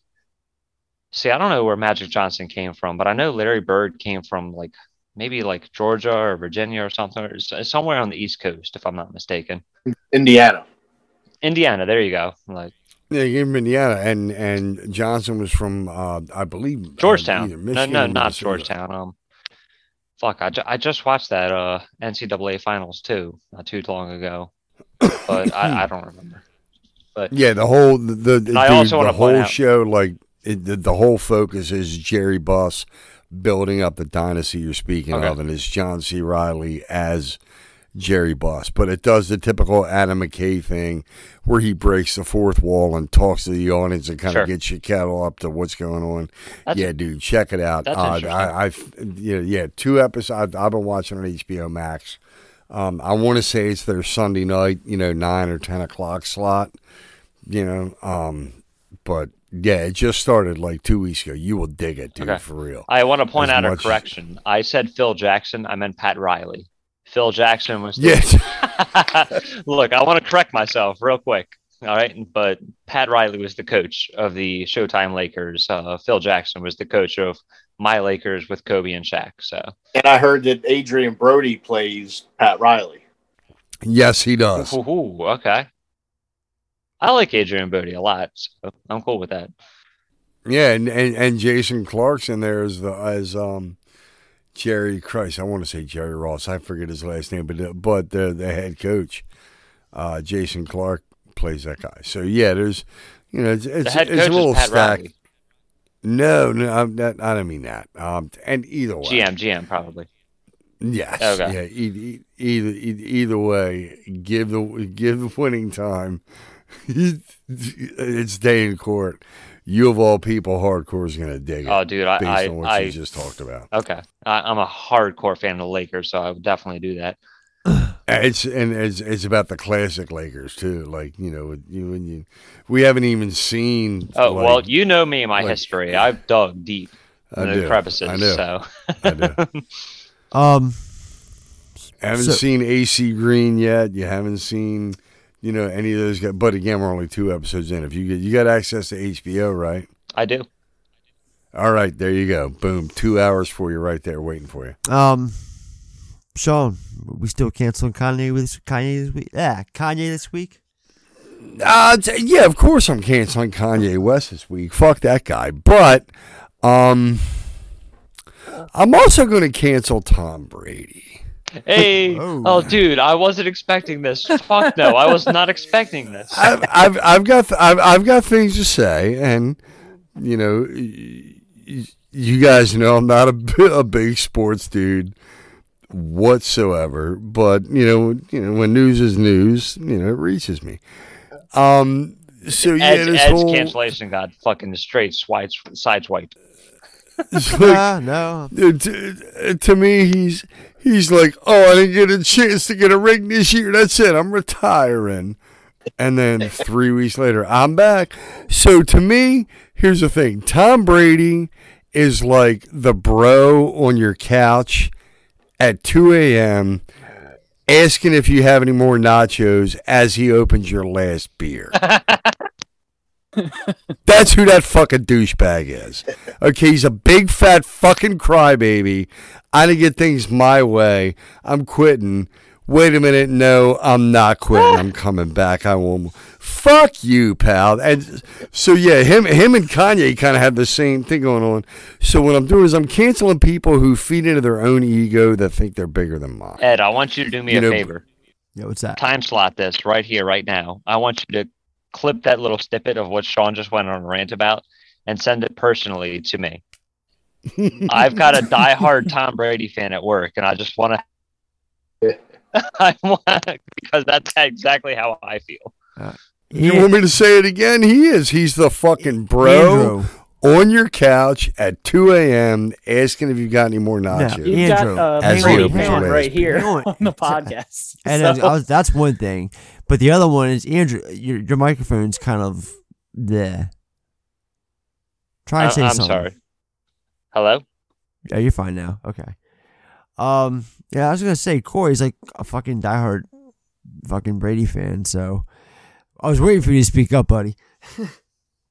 Yeah, well, I mean, it's Sean's cancellation. I'm, I mean, everybody, you know, I who am I to like uh, disagree with the cancellation? Because one thing he did say, I do agree. Like it, it was so stupid. Like for him to, I knew when he announced his retirement so close to the end of the season, I knew it was going to be a fuck up. I knew it was going to be like a Brett Favre situation where like he's going to retire and then come back. I mean, granted, uh, I- I know Ed, you and I talked about this, but Adam Schefter had a fucking hand in all this, you know, with that yeah, fucking he fucked it bullshit. up. He, he ruined it. He ruined the big fucking announcement, and uh, I guess Brady wanted to do it on his own terms. And look, here's the it- thing: it only lasted fucking six weeks. Yada yada yada. I get this and that and everything, but it's it. it if he really wants to keep on playing, then fuck it, dude. That's his prerogative. If if and he can still fucking do it. You know, No, but but but uh, look, look at it this way: if you quit your fucking job, he didn't quit. you can turn around and quit, walk he back in three weeks later. You walking through, sir. No, I'm, I'm, I'm done. I'm not quitting. I'll Well, you don't work." think that they were? You don't think Some- that Bruce Arians somebody was on the needs to, like, fucking phone every day begging him to come back? Fuck all that bullshit. He doesn't even. You don't even watch the sport, what so you don't even know what the hell is going on. I don't. I don't. I don't. But Tom Brady's like the white Kanye. No, me. but you're but- because they're both big, fat, fucking and I- crybabies. I can't believe I'm sitting here defending. act like a bunch of fucking All right, pussies shut up. when shit I, don't I go can't believe. I'm actually sitting here defending Tom fucking Brady. I'm saying he fucking retired, legitimately retired. He fucking felt he still wanted to go. He still yeah, it's has- it's it's his not like he quit in the middle of the season. Like quitting to me Right, is like in the middle of the season. It's not going my way. Fuck it, I'm done. Like we're not having a good season. That's quitting. Retiring is a little Can bit I different. can I speak for a second? yeah. Hurry up, because I feel I I don't want to get too overboard on this episode. I won't. But listen, uh, all right. So Tom Brady deserves to be back in the game. The thing about it is the fact that I do agree with you. I think Adam Schefter really blew this out of proportion. He I, blew it, I think he was on the fence. I think he was on the fence, and then Adam Schefter heard some dude who heard some dude who heard some dude say that I might retire, and Tom Brady's like, you know what, I I might feed into it. So, I I would say it's like a PR stunt, but at the same time, it doesn't need to be a PR stunt. I just feel like Tom Brady wasn't ready. No. Right. I He I, I. I said since he last since he lost the last playoff game, like he's not done. Tom Brady doesn't go out just like on his back because he got fucked up in the last game. Yeah, But- it was a, it was pretty bad. So I'm just saying like that that's not Tom Brady. If he loses, he's gonna lose like clean in the middle of the ring, you know, wrestling wise. see. but Plus, the thing is, like, I I can care less one way or the other. I mean, I Tom, Tom Brady won me over a few Super Bowls ago. I used to hate him too, and then it's like I'm I'm As getting to see, like like Mozart do his thing or like Picasso paint. You know what I mean? Like we're seeing the best who's ever done it do it. There's something fun about that, even if I'm not a fan of the team that he's a quarterback for. So Thank I you, mean, Justin. he went to a whole new team and won the whole fucking thing. Yeah, The exactly. First season I mean, there. there's something to respect about that. It's uh, that's Well- that's not easy Well, to do. Look, you know? look, I I want to leave off on this because I'm a huge fan of the, you know, just sports in general. But I'm not games, but I'm very glad that he won a ring, not just for the Lakers, but just for him in general. Like I like to see people that are still going, you know, like 35, 37, 38, 40, whatever. He's gonna be 45 Tom in August. Tom Brady's like 45 though. Like it's an all type of it's an all new type of respect that you just got to give to them for being that good as old as they are. Like if you were Yeah. complaining about them back in like 2007, 2008, that's one thing, but it's 2022, dude. I don't know. and him I just and him retiring at the end of like right at the end of the season it could have been a physical thing like at that moment like his body might have just been like fuck you man i'm not doing this anymore he's had a month Well, and a again, half two he- months he to heal got- up a little bit now he's probably like oh you know I, I didn't really mean that i'm ready to play I mean, I get that, but like also like statistically speaking, like he just got just smashed. You know what I mean? Like I feel like a guy like Tom Brady, who has that many stats, that many awards, that many accomplishments, it's like, do I really want to go? Like look Yeah. back at what you did over the past 365 days. Is it worth another 365 to either prove to somebody, better it, or at least like move toward an accomplishment? Like I get it. When you're that good, don't give up. I just want you to can say still go, just go. yeah i just want to close it out uh real quick because i'm a brady fan i just want to justify like what set me as a brady fan because justin you kind of mentioned it i was watching him play his first playoff run against the raiders it's the tuck rule game back in 2002 and just watching this seventh round draft pick out of nowhere because back then he was a nobody and he's playing in the snow. And yeah it was a controversial call with the tuck rule but still he got his team in position to won and ever since then i've been a fan. So yeah can he be Tuck obnoxious rule, that that's a big reason why people hate him is that game. Yeah. Well, that deflate That gate has is nothing to do with him, one. though. There's a, And there's see, at bunch the end of the day, I don't hate Tom Brady for that. That's not his problem. It's a rule, and he is smart enough to understand the game of football to where he was like, "Dude, that's a rule."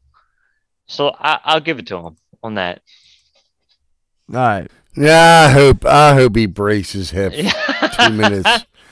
Two All minutes into the first quarter. I am going to be canceling McDonald's this week. It's fucking Shamrock Shake season supposedly, but I wouldn't Fucking fucking know food again. because goddamn the shake machine's never fucking working. Every time I go, no matter what, it never fails. Shamrock Shake season can't do it because the Shamrock Shake machine always fucking down.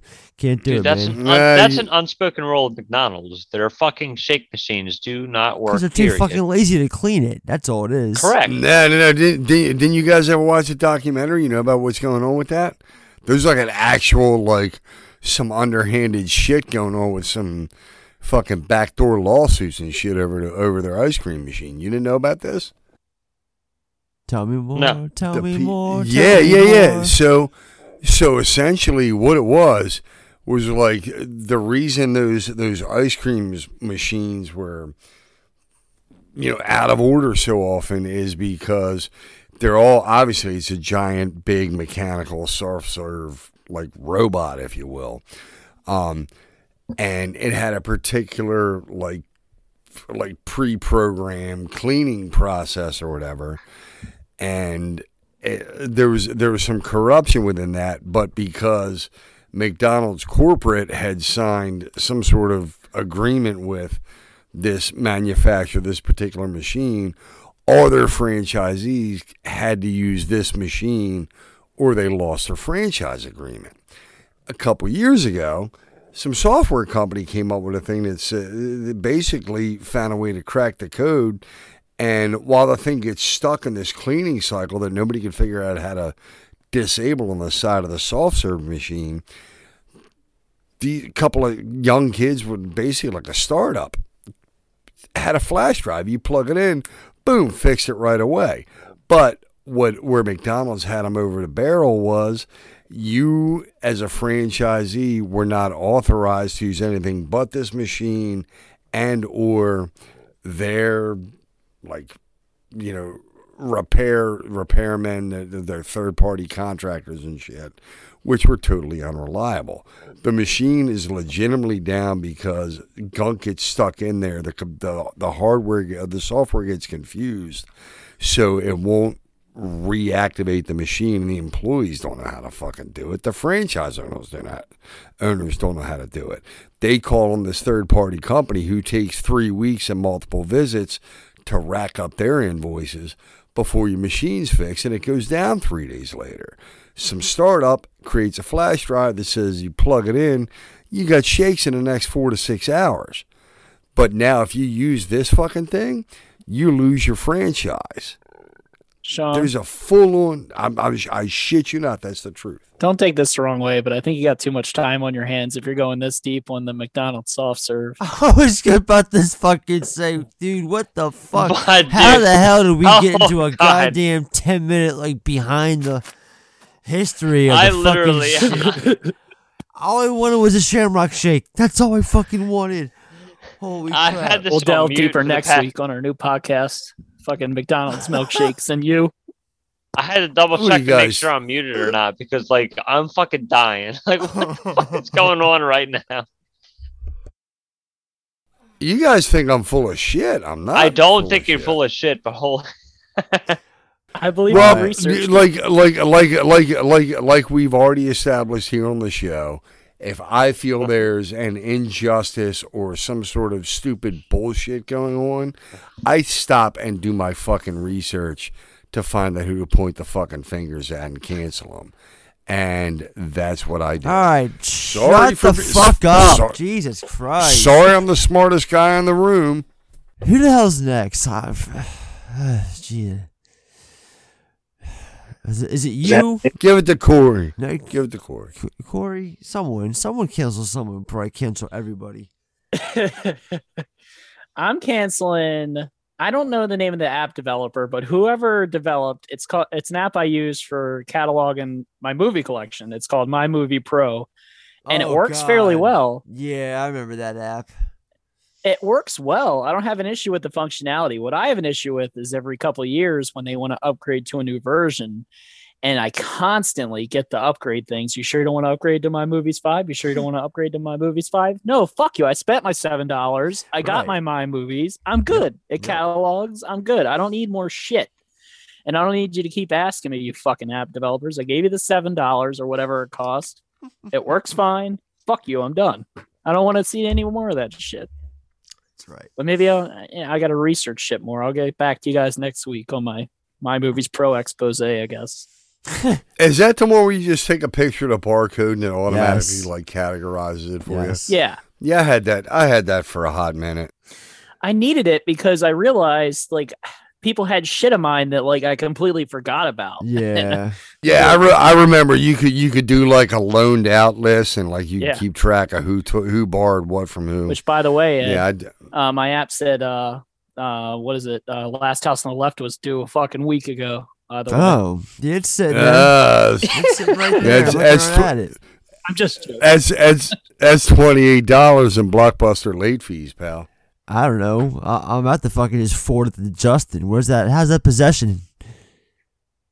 Wait, I gave it. Oh no, I didn't. I, I gave. I took it to Sean. I'm looking at it right now. Yeah, I I'm looking you'd at see it. him before I'd see you.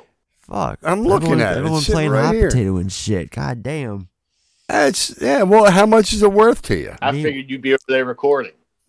It's literally worth thousands. So Okay, how much you got on you right now? you better fuck the fuck off, okay? you gimpy motherfucker. No, dude, it's safe. It's safe. No, like uh, when Justin came over a couple of weeks ago, we had a little fucking crass movie marathon. He brought it. It's sitting right here, buddy. It's safe. I got it. But by the way, I'm- you've I'm had some of literally mine looking for four right years now. So let's Oh, dude, I got a whole handful. I was waiting for you to fucking just reference that shit. Um, I'm, I'm not I even- literally just came I- back from using the bathroom. I'm not even gonna be coy again? about it. I've got a whole handful of his movies. What, Andrew? Nothing. All right, who's anybody else want to cancel anybody? Uh, I think I haven't done one. Um, so I'm going to save everybody the embarrassment and just preemptively cancel the Academy Awards. It's going to be a three hour and 10 minute cringe fest. It's just it's going to gonna be, be a shit show. And the red carpet shit before it that goes on for like six hours. Cancel all that. it's just. Is it bad that the red carpet is a lot more important than the actual awards itself?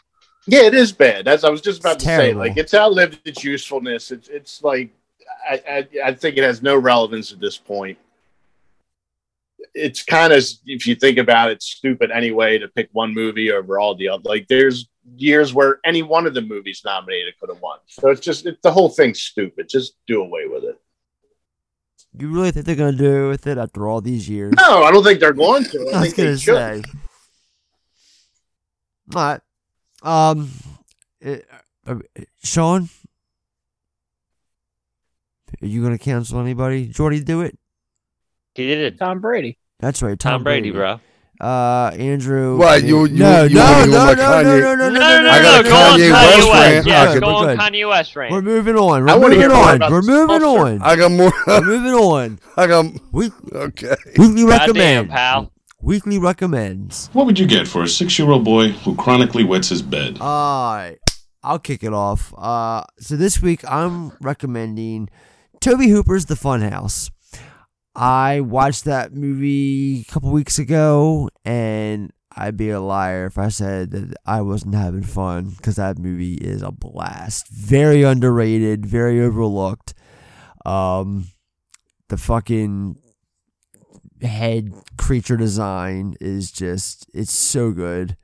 Um, matter of fact, uh, Sean we uh, Sean Clark, who we interviewed last month, he actually has one of the original uh masks from that. Uh, what what's his name? Uh, Gun, Gun not Gunther. Uh, anybody see the Funhouse? Am I the only one person who's I ever seen the Funhouse? I have, I have, I have, because I remember um, the the guy that played what's the name, Grandpa or whatever in House of a Thousand Corpses was in it. Yeah, Um, Gunther. I was right. It's, uh, Gunther. Gunther it's- Henson? it's- my, my my my biggest beef with it was there wasn't enough of that. That there was more, like it spent more time with the kids being lost in the closed down carnival and funhouse room than it did like show you know give me the give me the mass killer. That's the only reason that's never made it you know a five star for me was because I you know I, I I felt there was prem there was potential for more of this freaky mongoloid half breed whatever. Yeah, I mean, I, I, I there's To- there's a lot. to flow the grew. Yeah, it's a creepy movie though. I like uh, Kevin Conway. He plays numerous roles in the movie. Um, fucking William Finley shows up as Marco the Magnificent for like a, a scene. Um, Sylvia Miles. I I've always liked the movie. Like I said, um, the makeup design's great. Um, it's just it's got that that 80s feel, you know. It's like they get trapped in a fun house in a carnival. Like who goes to carnivals anymore? You know, it's like a staple from like back in the day that I'm sure they're still around. I just never personally been the one in well over a decade, maybe even two. But this movie just takes me back every time I watch it. Um, maybe it's just the uh, the whole '80s aesthetic. I don't know what it is about the movie. I just think that uh, Tobe Hooper uh, directed pretty memorable kick-ass slasher film. Um, Yeah, but that's my that's my argument. Is to me there wasn't enough slasher in that slasher film. It felt there was more No, build up and it's- suspense. it- that's what it is. It's more built up on suspense than cause it's, Right, It's like right. they're all trapped so I in this haunted house. qualify They're trapped in this as a fun house, slasher and you never know when this Gunther's gonna pop up. You know, um, you know, spoiler alert. Once it gets down to uh, Gunther and the and the, the the final girl, um, it's pretty intense. I I really enjoy it. Um, especially there's a scene where she's in this like gear mechanism room and like she like gets away from Gunther, but then like she, he could pop up anytime. And it's like she's just sitting there anticipating him to come through, and it's like you as the viewer is sitting there just waiting for him to pop up as well. And I don't know, it's an effective scene. A lot of stuff in that movie works for me. So check it out, guys. The Funhouse came out in '81. Uh, Scream Factory did a thing on it. They, they they put out a version of it about seven eight years ago. So that's how I watched it. I ordered on Amazon for like 13, 14 bucks and watched it. So yeah. Anyway, The Funhouse, 81, Tobe Hooper. Check it out. Uh, Sean, what are you going to recommend this week? Um, Justin ought to get a kick out of this. I'm going to recommend Robert Altman's MASH. Yeah. I think that is that that film. I, I sat down with it again uh, a few nights ago, and that film still makes me laugh. Um, the jokes come like a bullet train, a mile a minute, but it's also that that Robert Altman type of direction where it's like normal conversations are happening over top of one another. So you kind of have to pay attention. Like like there's certain jokes buried in the background that you don't catch till like three viewings later. Yeah. You know, and it's a young Elliot Gould, young Donald Sutherland, you know, as Trapper John and Hawkeye. Um, yeah, it's it's it's fun. If I'm not mistaken, it's literally the first time the the the, the word "fuck" was uttered like on a major cinematic motion picture. You know, um, I I actually a friend of mine used to work like doing sanitation, like logistics type thing, and like would go clean up after people abandon shit. And he came he came over to my place one day and he handed me a copy of the actual book. You know that that the film was based on because it went from book to film to you know now legendary TV show. Right. And reading Mash was like reading Fletch, where like I'm just reading shit and laughing out loud to myself.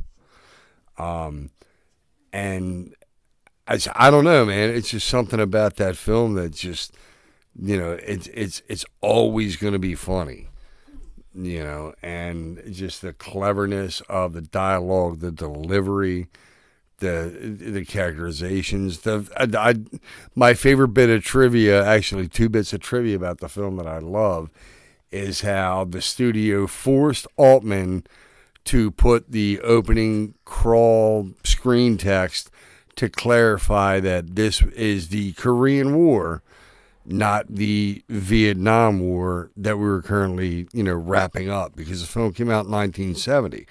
But it really was. It was him thumbing his nose at, you know, the the occupation of Vietnam. That and the fact that his son actually makes more movie off of this than he does. Do you guys know that? Yeah, he wrote the song. He wrote the song and he was what, 15, 16 years old? Mike Altman wrote Suicide is Painless and and we all know it by heart. And yeah, this every time the movie plays, the kid gets a check. He's making more money off the film than than, than his dad did. I just yeah, it's I I, I think can't even- speak enough about it. I think even that was like a thumb in his nose at the studio because I think they insisted that he put like a, a pop tune in it somewhere.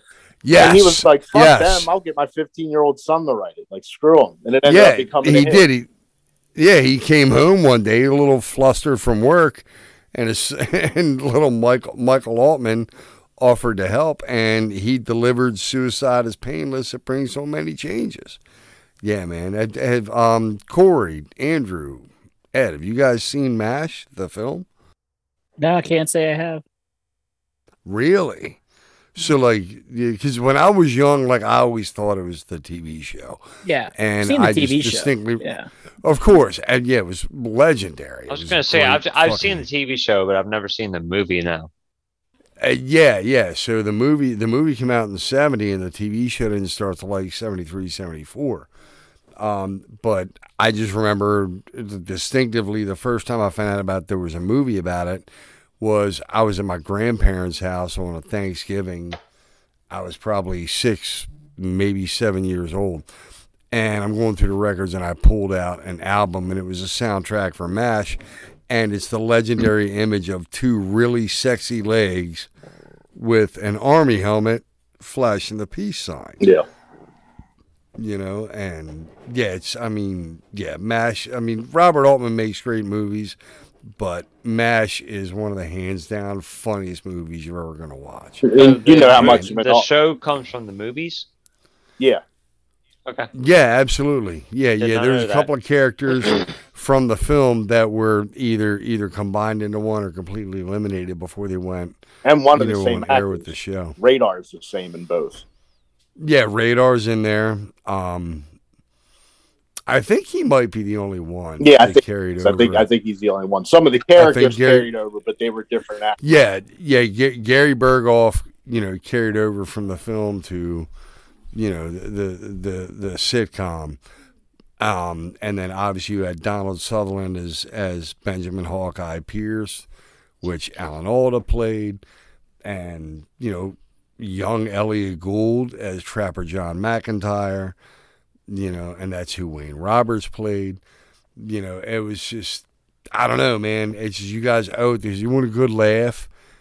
Check out MASH, especially if you're against fucking war in general, which all these surgeons are. They're there to get laid, get drunk, and hope they don't have to, you know, sever any body parts off of poor young soldiers. Yeah, MASH is where it's at for me. All right, Andrew, what you got? I've got House from 1986. No, nice. Yes, I fucking love. Yeah. I love House so much. William Katt, it has George it has George Wendt, Yeah. who is uh obviously from Cheers. And I fucking I absolutely love him as Norm. Like fucking love that guy's Norm. So and then anyhow, John House- Ratzenberger House- in part two. Yeah, for sure. Right. Like I don't know why, but just House is some sort of a horror film that has always stuck with me ever since I was young. Like I remember that being one of the early horror films I saw, and like it's just definitely uh stuck with me over the years. But if you've never seen House, I highly recommend you to. Wasn't the Uh, tagline? it's not. the- It's it doesn't have like the most high end director. I think it is Steve Miner is his name Yeah. if I'm not That's exactly mistaken. was. Okay, but it's it's at least produced by Sean S. Cunningham, so it's like you understand. Yep. It's it's from the heart of horror for sure, but highly recommend that for sure. was the And there's tagline? uh, and Hold on a second. The ding dong, Ding, dong, you're, dead. Yeah, I'll never forget Yep. that. Yeah. The I, tag. I remember dong, the you're front, the, the front cover of it, just a dead hand. Yeah, hanging the at second door. Yeah, yeah, yeah. That's- I I actually saw it in the theater. Do a double Believe feature. not. Watch I- one and two. How many of them were there? Was there three? I I think the the second one is still enjoyable to me. Yeah. I It's love got, I love you know- House Two, yes, for sure. But I don't I don't think I've ever seen the third one. No, Yeah, I, don't just know it- that there is one. Yeah, it's it's like you know even in House with House Two, they started kind of leaning into the, you know, let's cast a sitcom actor gimmick because you had both John Ratzenberger in House Two after Hold on, let me look this you know quick. George Wendt was in House One, but you also got uh, Richard Moll who played Bull on Night Court. He's in House Two as like a Vietnam vet. um, I've actually seen House Two more than I've seen House Yeah, One. same with me. I was a big House Two fan. Yeah, but both both are really fun. Right. You know, the, but it's it's it's that like horror fans kind of humor. You know what I mean? And like like the the, the running gag with the the old west like gunslinger or whatever. He's like a rotting corpse just sitting down there in the basement. I You haven't know, seen yeah. one in a long time. I've, I, those are like on my list to go back and check out. Now we're talking about. Yeah, it's, yeah, it's definitely it's it's corny, cheesy eighties. Yeah. Just like you know, it, it, it, the fun's in there. You know, yes, it's a horror movie. Yes, there's a lot of dark comedy in it for horror fans. You know, yeah, House is definitely it, it definitely a keeper for me. All right, so let me just jump in real quick. I just Wikipedia this. There is a three and four. uh, four, three and four is more of a spiritual successor, though. Talking Three about is- House. Yes, three just- is the horror show. Is the third one apparently? Yeah, I just bought the collection on uh, the the Arrow collection uh, a few weeks back. I, I Okay. It's funny It you has, mention uh, that. Yeah, here in the states, Bishop, there's no right? House Three from the alien. From Henriksen, yeah. Aliens. Listen, That's what- listen, yeah, listen. okay. I'll explain it to you. In the U.S., uh, there are three houses technically. There's House, House Two, and House Four. House Three in the U.S. is called the Horror Show, like you just said, Andrew, and it was uh, uh, Lance Henriksen and uh, the late Brian Johnson is uh, the killer, and uh, I think that's his name, Brian Johnson. I think Brian Johnson's from ACDC. I know who you're talking No, about. you're talking about Brian James. Yeah. Yes, Brian James. Thank you. Um, he's the killer in the in the movie, and it's it's whatever. But everywhere else, it was House Three. So my the collection that I bought for the Arrow put out is actually uh, it's read it's it's er, it's a import, and it's technically my my version has it's called House Three, and it includes the U.S. version. Now here in the states, Scream Factory put out the the horror show. I used to own the Scream Factory disc, but it was never once on there was it alluded to it being House Three because in the U.S. they because of rights. I don't know why, but there Is was no House? Three. It's okay. It's I I haven't seen the uh the European cut yet, so I'll let you know once I finally get around to watching that. But yeah, it's funny you guys mentioned House 'cause I just picked that up about a month ago. I love So it. House Four, though. Let's talk about this for a second. I'm looking at this right. yeah, now. William Katt comes back for it. It- it- they bring his character That's back. what I'm saying. Like, what's going, what's going on with this? He, he, I, I haven't What watched year it is in this? years. I think it was ninety two. Ninety-two. That's what I'm saying. Like, I can't believe I've never seen this. Something about him getting into an accident. In the I can't believe of the it movie and didn't he dies. accidentally run on Sci-Fi Channel while I was I don't know. watching it's- it. Yeah. So, all right. Um, who's next? So mine this week, it's funny because Justin mes- uh, mentioned the uh, Oscars, and I agree with what what you were saying, Justin. But I still kind of like to see a lot of the movies that are nominated. So uh, the one I just watched, I actually had to sign up for a free trial on Apple. Uh, Coda, Child of uh, Deaf Adults. I've been interested in uh, Coda for a little while because it's been I know it's been streaming for um, a good time now. Uh, but I don't know, just the whole premise interested me. Just uh, um, about a teenage girl whose whole family is deaf, and just she wants to be uh, a musician and sing. and just her dealing with that. It was just very interesting, like things I would never even think of uh, if you lived with a deaf family. Uh, you can definitely tell uh, the writer and director. It, it must be a personal story. I don't really, I didn't really look into it. I don't really know the, you know, the stuff behind the movie, but I'm assuming it was like a somewhat autobiographical thing, just by the excellent writing, just by the acting. I mean, the um, family is all played by deaf actors, and it just lends Kind of Like sounds a, like uh, Sound of Metal. Yeah, yeah, it- it's kind of like that. It's just, it's a different take on that. I like Sound of Metal. Uh, I love that one as well. Sound of Metal. But this one it has different themes. Like you know, the Sound of Metal, he's like adjusting to this whole new world. It- basically, in this movie, you know, the daughter who can you know hear and talk, she's like the gatekeeper for the whole family. Like basically, she's the adult, and the deaf parents are the kids in the in, in the family essentially.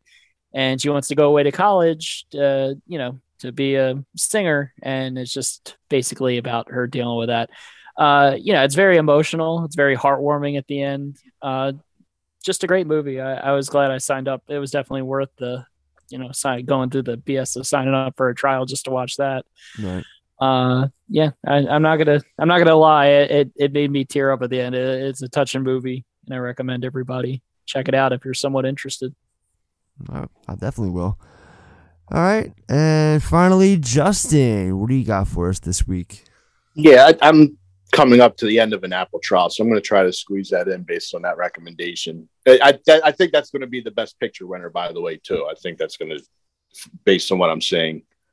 Um, as far as recommend, this was a tough week. Like I'm I'm on a bit of a, a bad run lately with movies. Like the past week has been a lot of shit, not shit or like eh, like eh kind of thing, more or less. Like right. the, the Green Knight, I wanted to like, wasn't a fan of. French Dispatch, eh. Um, Trainspotting 2, which I really wanted to like, is one of the worst things I've ever seen in my life. Oh no, I've never seen it. I've never seen it, but dude, I love Trainspotting so much. Yeah, I do. It's one of my favorite movies. So, like, I went in with low expectations, hoping that it would like surprise As me. would but I. As would It's I. been worse than I could have imagined. But the thing is, I was curious afterwards because it kind of came and went. Nobody talks about it whatsoever. so I was like, did everybody hate this as much as I did? And the reviews are like all positive to glowing. So, you know, take that for what it's worth. Like, my opinion, I mean, because it seems like everybody else seems to like it. Um, but the one I'm going to recommend, and it's not super enthusiastic, but it's the best thing I watched all week, was um, Tina Fey and Whiskey Tango Foxtrot. That's another one that kind of, kind of came and went, like nobody talked about.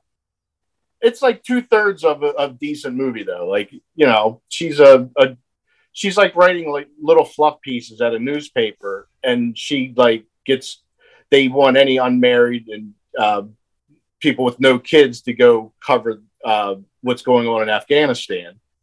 So she just she's kind of bored with her life, so she does it, and it's just a story of like embedded reporters. Nothing you haven't seen before if you watch that kind of thing. Right. Um, I- I think it's maybe I, I want to like Tina Fey more than I do, and I think this is the, the most I've liked her in a movie. So you know, it not a super enthusiastic like recommendation this week, but if you got nothing better to do and you stumble across it, it's worth a look. Yeah, I, I, I watched it a couple of years ago. I wasn't mad at it. Yeah, falls apart Yeah, at the so end, d- but Yeah, yeah, yeah, exactly. Um, but yeah, I, I agree with you, man. It was it's it's it, it, it's a, it's a time filler. You know what I mean? Yeah. Um, it's still some entertaining shit in there. There's you know there's, there's some there's some moments that make you laugh. Yeah. Um, I mean, at the end of the day, it's a whole fish out of water story when you boil it down. Right. Um, but yeah, I, you know, I, I saw it. I wasn't mad at it. All right. Well, Guess it's time to put a pin in another edition of FEWERcast. But before we get out of here, I want to let you guys know that we'll be back on Tuesday with a very special episode where the gang's going to be talking about a big one. Because you all voted for it last month on Twitter, and because Batman's all the rage right now, we're doing The Dark Knight. Oh, yeah. This week, coming up on Tuesday, The Dark Knight on the Film Effect. So, Shout out to everyone who downloaded and listened to us over the last week. Our episode on Scream is doing very well right now. I just wanted to thank everyone who's listened to it so far. And if you liked it, then leave us a review and let us know what you thought. So listen, we want to hear from everyone no matter what your opinion is. So leave us either a rating on Spotify, a review on Apple Podcasts, or go to the film effect uh, the film effect podcast.com slash review slash reviews and handle it directly. Also, don't forget to follow us over at Facebook and Instagram at the Film Effect Podcast. We're on Twitter at Film Effect Pod, TikTok, Film Effect Podcast, email Film Effect Podcast at gmail.com, and all that good stuff. Links in the episode notes, guys, as always. And just like that, we have reached the end of another episode. Corey, Sean, Justin, and Andrew, gentlemen. Any last words before we depart? Be safe, everybody. Be good. Um, yippee ki motherfuckers. One love. Peace out. Be safe. See you guys. All right. Well, I don't know about you guys, but I got a mogwai I got to feed before the clock strikes midnight. So, as much as I'd love to stay and continue to chat things up, I've got to make like a tree and get the fuck out of here. See you all next week. Take care now. Bye bye. See ya. See ya.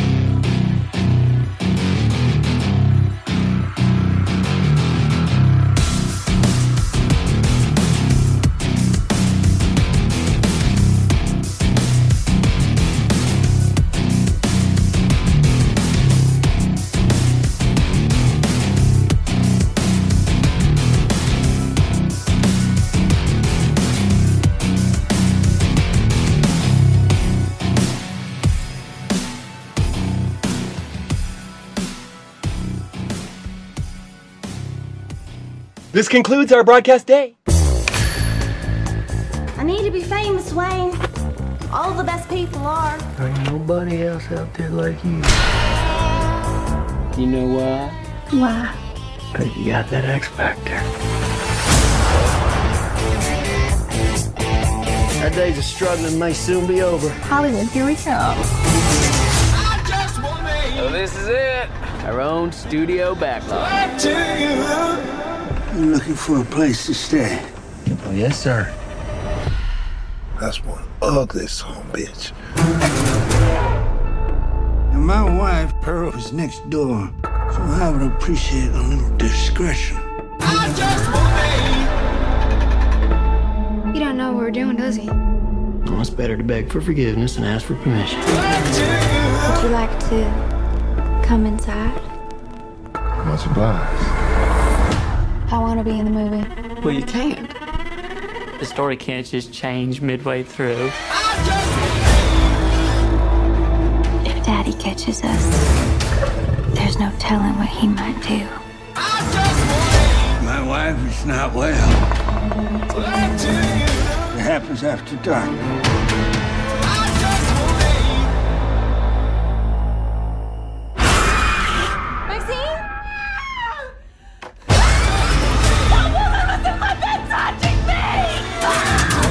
Don't want to leave, do you? People's eyes are gonna pop out of their damn skulls when they see this.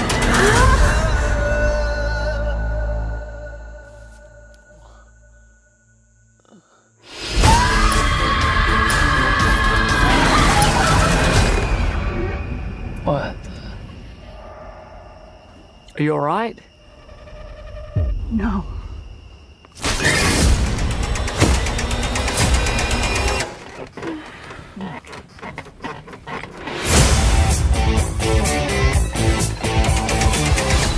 One the boys found this inside. What do you think is on it? I see one goddamn fucked up horror picture. All right, guys, if you stuck around to the end of the episode, that means you're at least curious to hear my initial thoughts on the new film X that was released today from filmmaker Ti West. And funny enough, this is his first horror film in, I want to say, nine years. Because the last film he did for the genre was The Sacrament, which was that Jonestown massacre film that I talked about on the show before with Justin. I do remember talking about it. I just don't remember what episode that was. I do believe it was one of my recommends for that week. Um, but anyway, yeah, it's been almost 10 years. If it hasn't been that long, it's pretty damn close. So X, uh, welcome back, Ti West. Welcome back tenfold. He definitely delivers the goods in this movie. Um, now again, this is right off.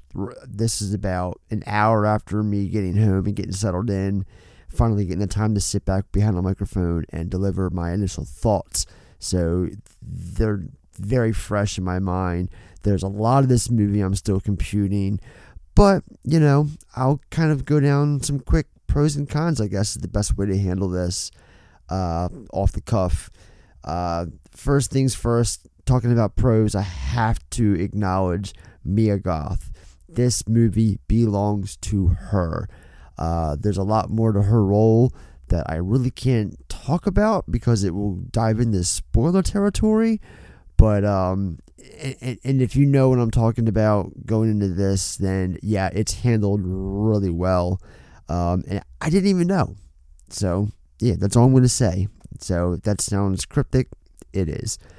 Uh, the rest of the cast, for that matter, Kid Cudi, Jenna Ortega, who I raved about this past week on our Scream episode, uh, Brittany Snow, Martin Henderson, Owen Campbell, who I was not even familiar with up until this film. But yeah, everyone in this movie is a really young cast, and um, they all have their own, you know, stereotype. But it, in this movie, and that kind of goes into my next pro, is the um, the clever way that Ti West takes your horror cliches and your horror tropes and the way he incorporates them into the movie. A lot of the things are in your face, a lot of the things are also subtle. So I'm not quite sure if like that's the point or that's the idea because I definitely noticed a lot of things that he might not have even been going for intentionally. So who knows? Because I was just kind of like, once I saw what he was doing early on, my mind was kind of trained to like look out for things throughout the movie. And a couple of them might have been just me overthinking. So yeah. Um, the 70s aesthetic that he uses for this movie, because it takes place in 79, just fucking ace. That's all I'm going to say. Uh, and that includes the music. Um, uh, especially one scene that cleverly uses uh, Blue Oyster Cult "Don't Fear the Reaper." I know, I know a lot of people are probably moaning right now, like, really another film with "Don't Fear the Reaper." Trust me, it's used in a key scene in this movie that I really dug. Probably one of my favorite f- scenes in the movie. Uh, speaking of music, the effective score from Tyler Bates, who I'm surprised did the music for this movie because he does stuff like blockbuster films like Skyscraper, or maybe he didn't do that one, but he definitely did Hobbs and Shaw, and he might have done the last couple of Fast and Furious movies. But big budget films like that is more in line for a Tyler Bates uh, project, and not certainly not a um, indie horror film like this. And he also had some help by rock musician Chelsea Wolfe. Uh, in that, I could definitely see everything that Wolfe brought to the score um, especially the uh, theme that they give the main character Penny in this movie, or one of the main characters, Penny. Uh, she uh, Pearl, not Penny. I'm sorry. Uh, see, I'm it's it's currently two thirty in the morning as I'm recording this. I went to the Thursday night screening, so bear with me. Sorry if I sound tired. I'm a little bit, but not. Don't worry. Plus, I have editing to do, so fun times. Love podcasting. Uh, the gore less said the better because you guys got to see some of the shit that happens in this movie for yourself. It is wild. Uh, the script, loved it. Um, Wes, just his courage to take the film in the directions that he does. I really cannot talk about some of those directions because a lot of things about this movie, I'm it's it if you're curious about the movie, go see it. Okay, it, yes, this movie definitely gets my recommendation, one of my highest. Um, it, I, am still processing it, like I've said 20 times already, but still, um, I, I think in the end, I'm, I'm gonna have a lot more positive thoughts or a lot more things to say about it. So I might become even more pushy. But for now, yes, this movie, two thumbs up. Go see it. Um, some things I didn't like. Um, some the, the pacing's great. Uh, sometimes I felt the movie was overthinking itself, was just trying to like um, do something or set something up that really didn't work with me. I it, minor, okay. It's not even a big con. It's just minor. It happens like once or twice throughout the movie. It's yeah. I, I shouldn't even say anything, but I I definitely want to acknowledge that I was underwhelmed by a certain reveal that is teased early on in the movie. Once the reveal is finally shown, it's like, okay. Uh, but yeah, not the not not too many negative things. Um, you know, it's by no means a perfect movie, but in terms of a 2022 slasher movie, um, that that's getting a that's getting a big push. I mean, I've been seeing the same trailer for this movie since Scream two months ago, and I've been I was sold on that trailer. It's it, I every time I see the trailer, I've been sold on it, and this movie delivers on every single end.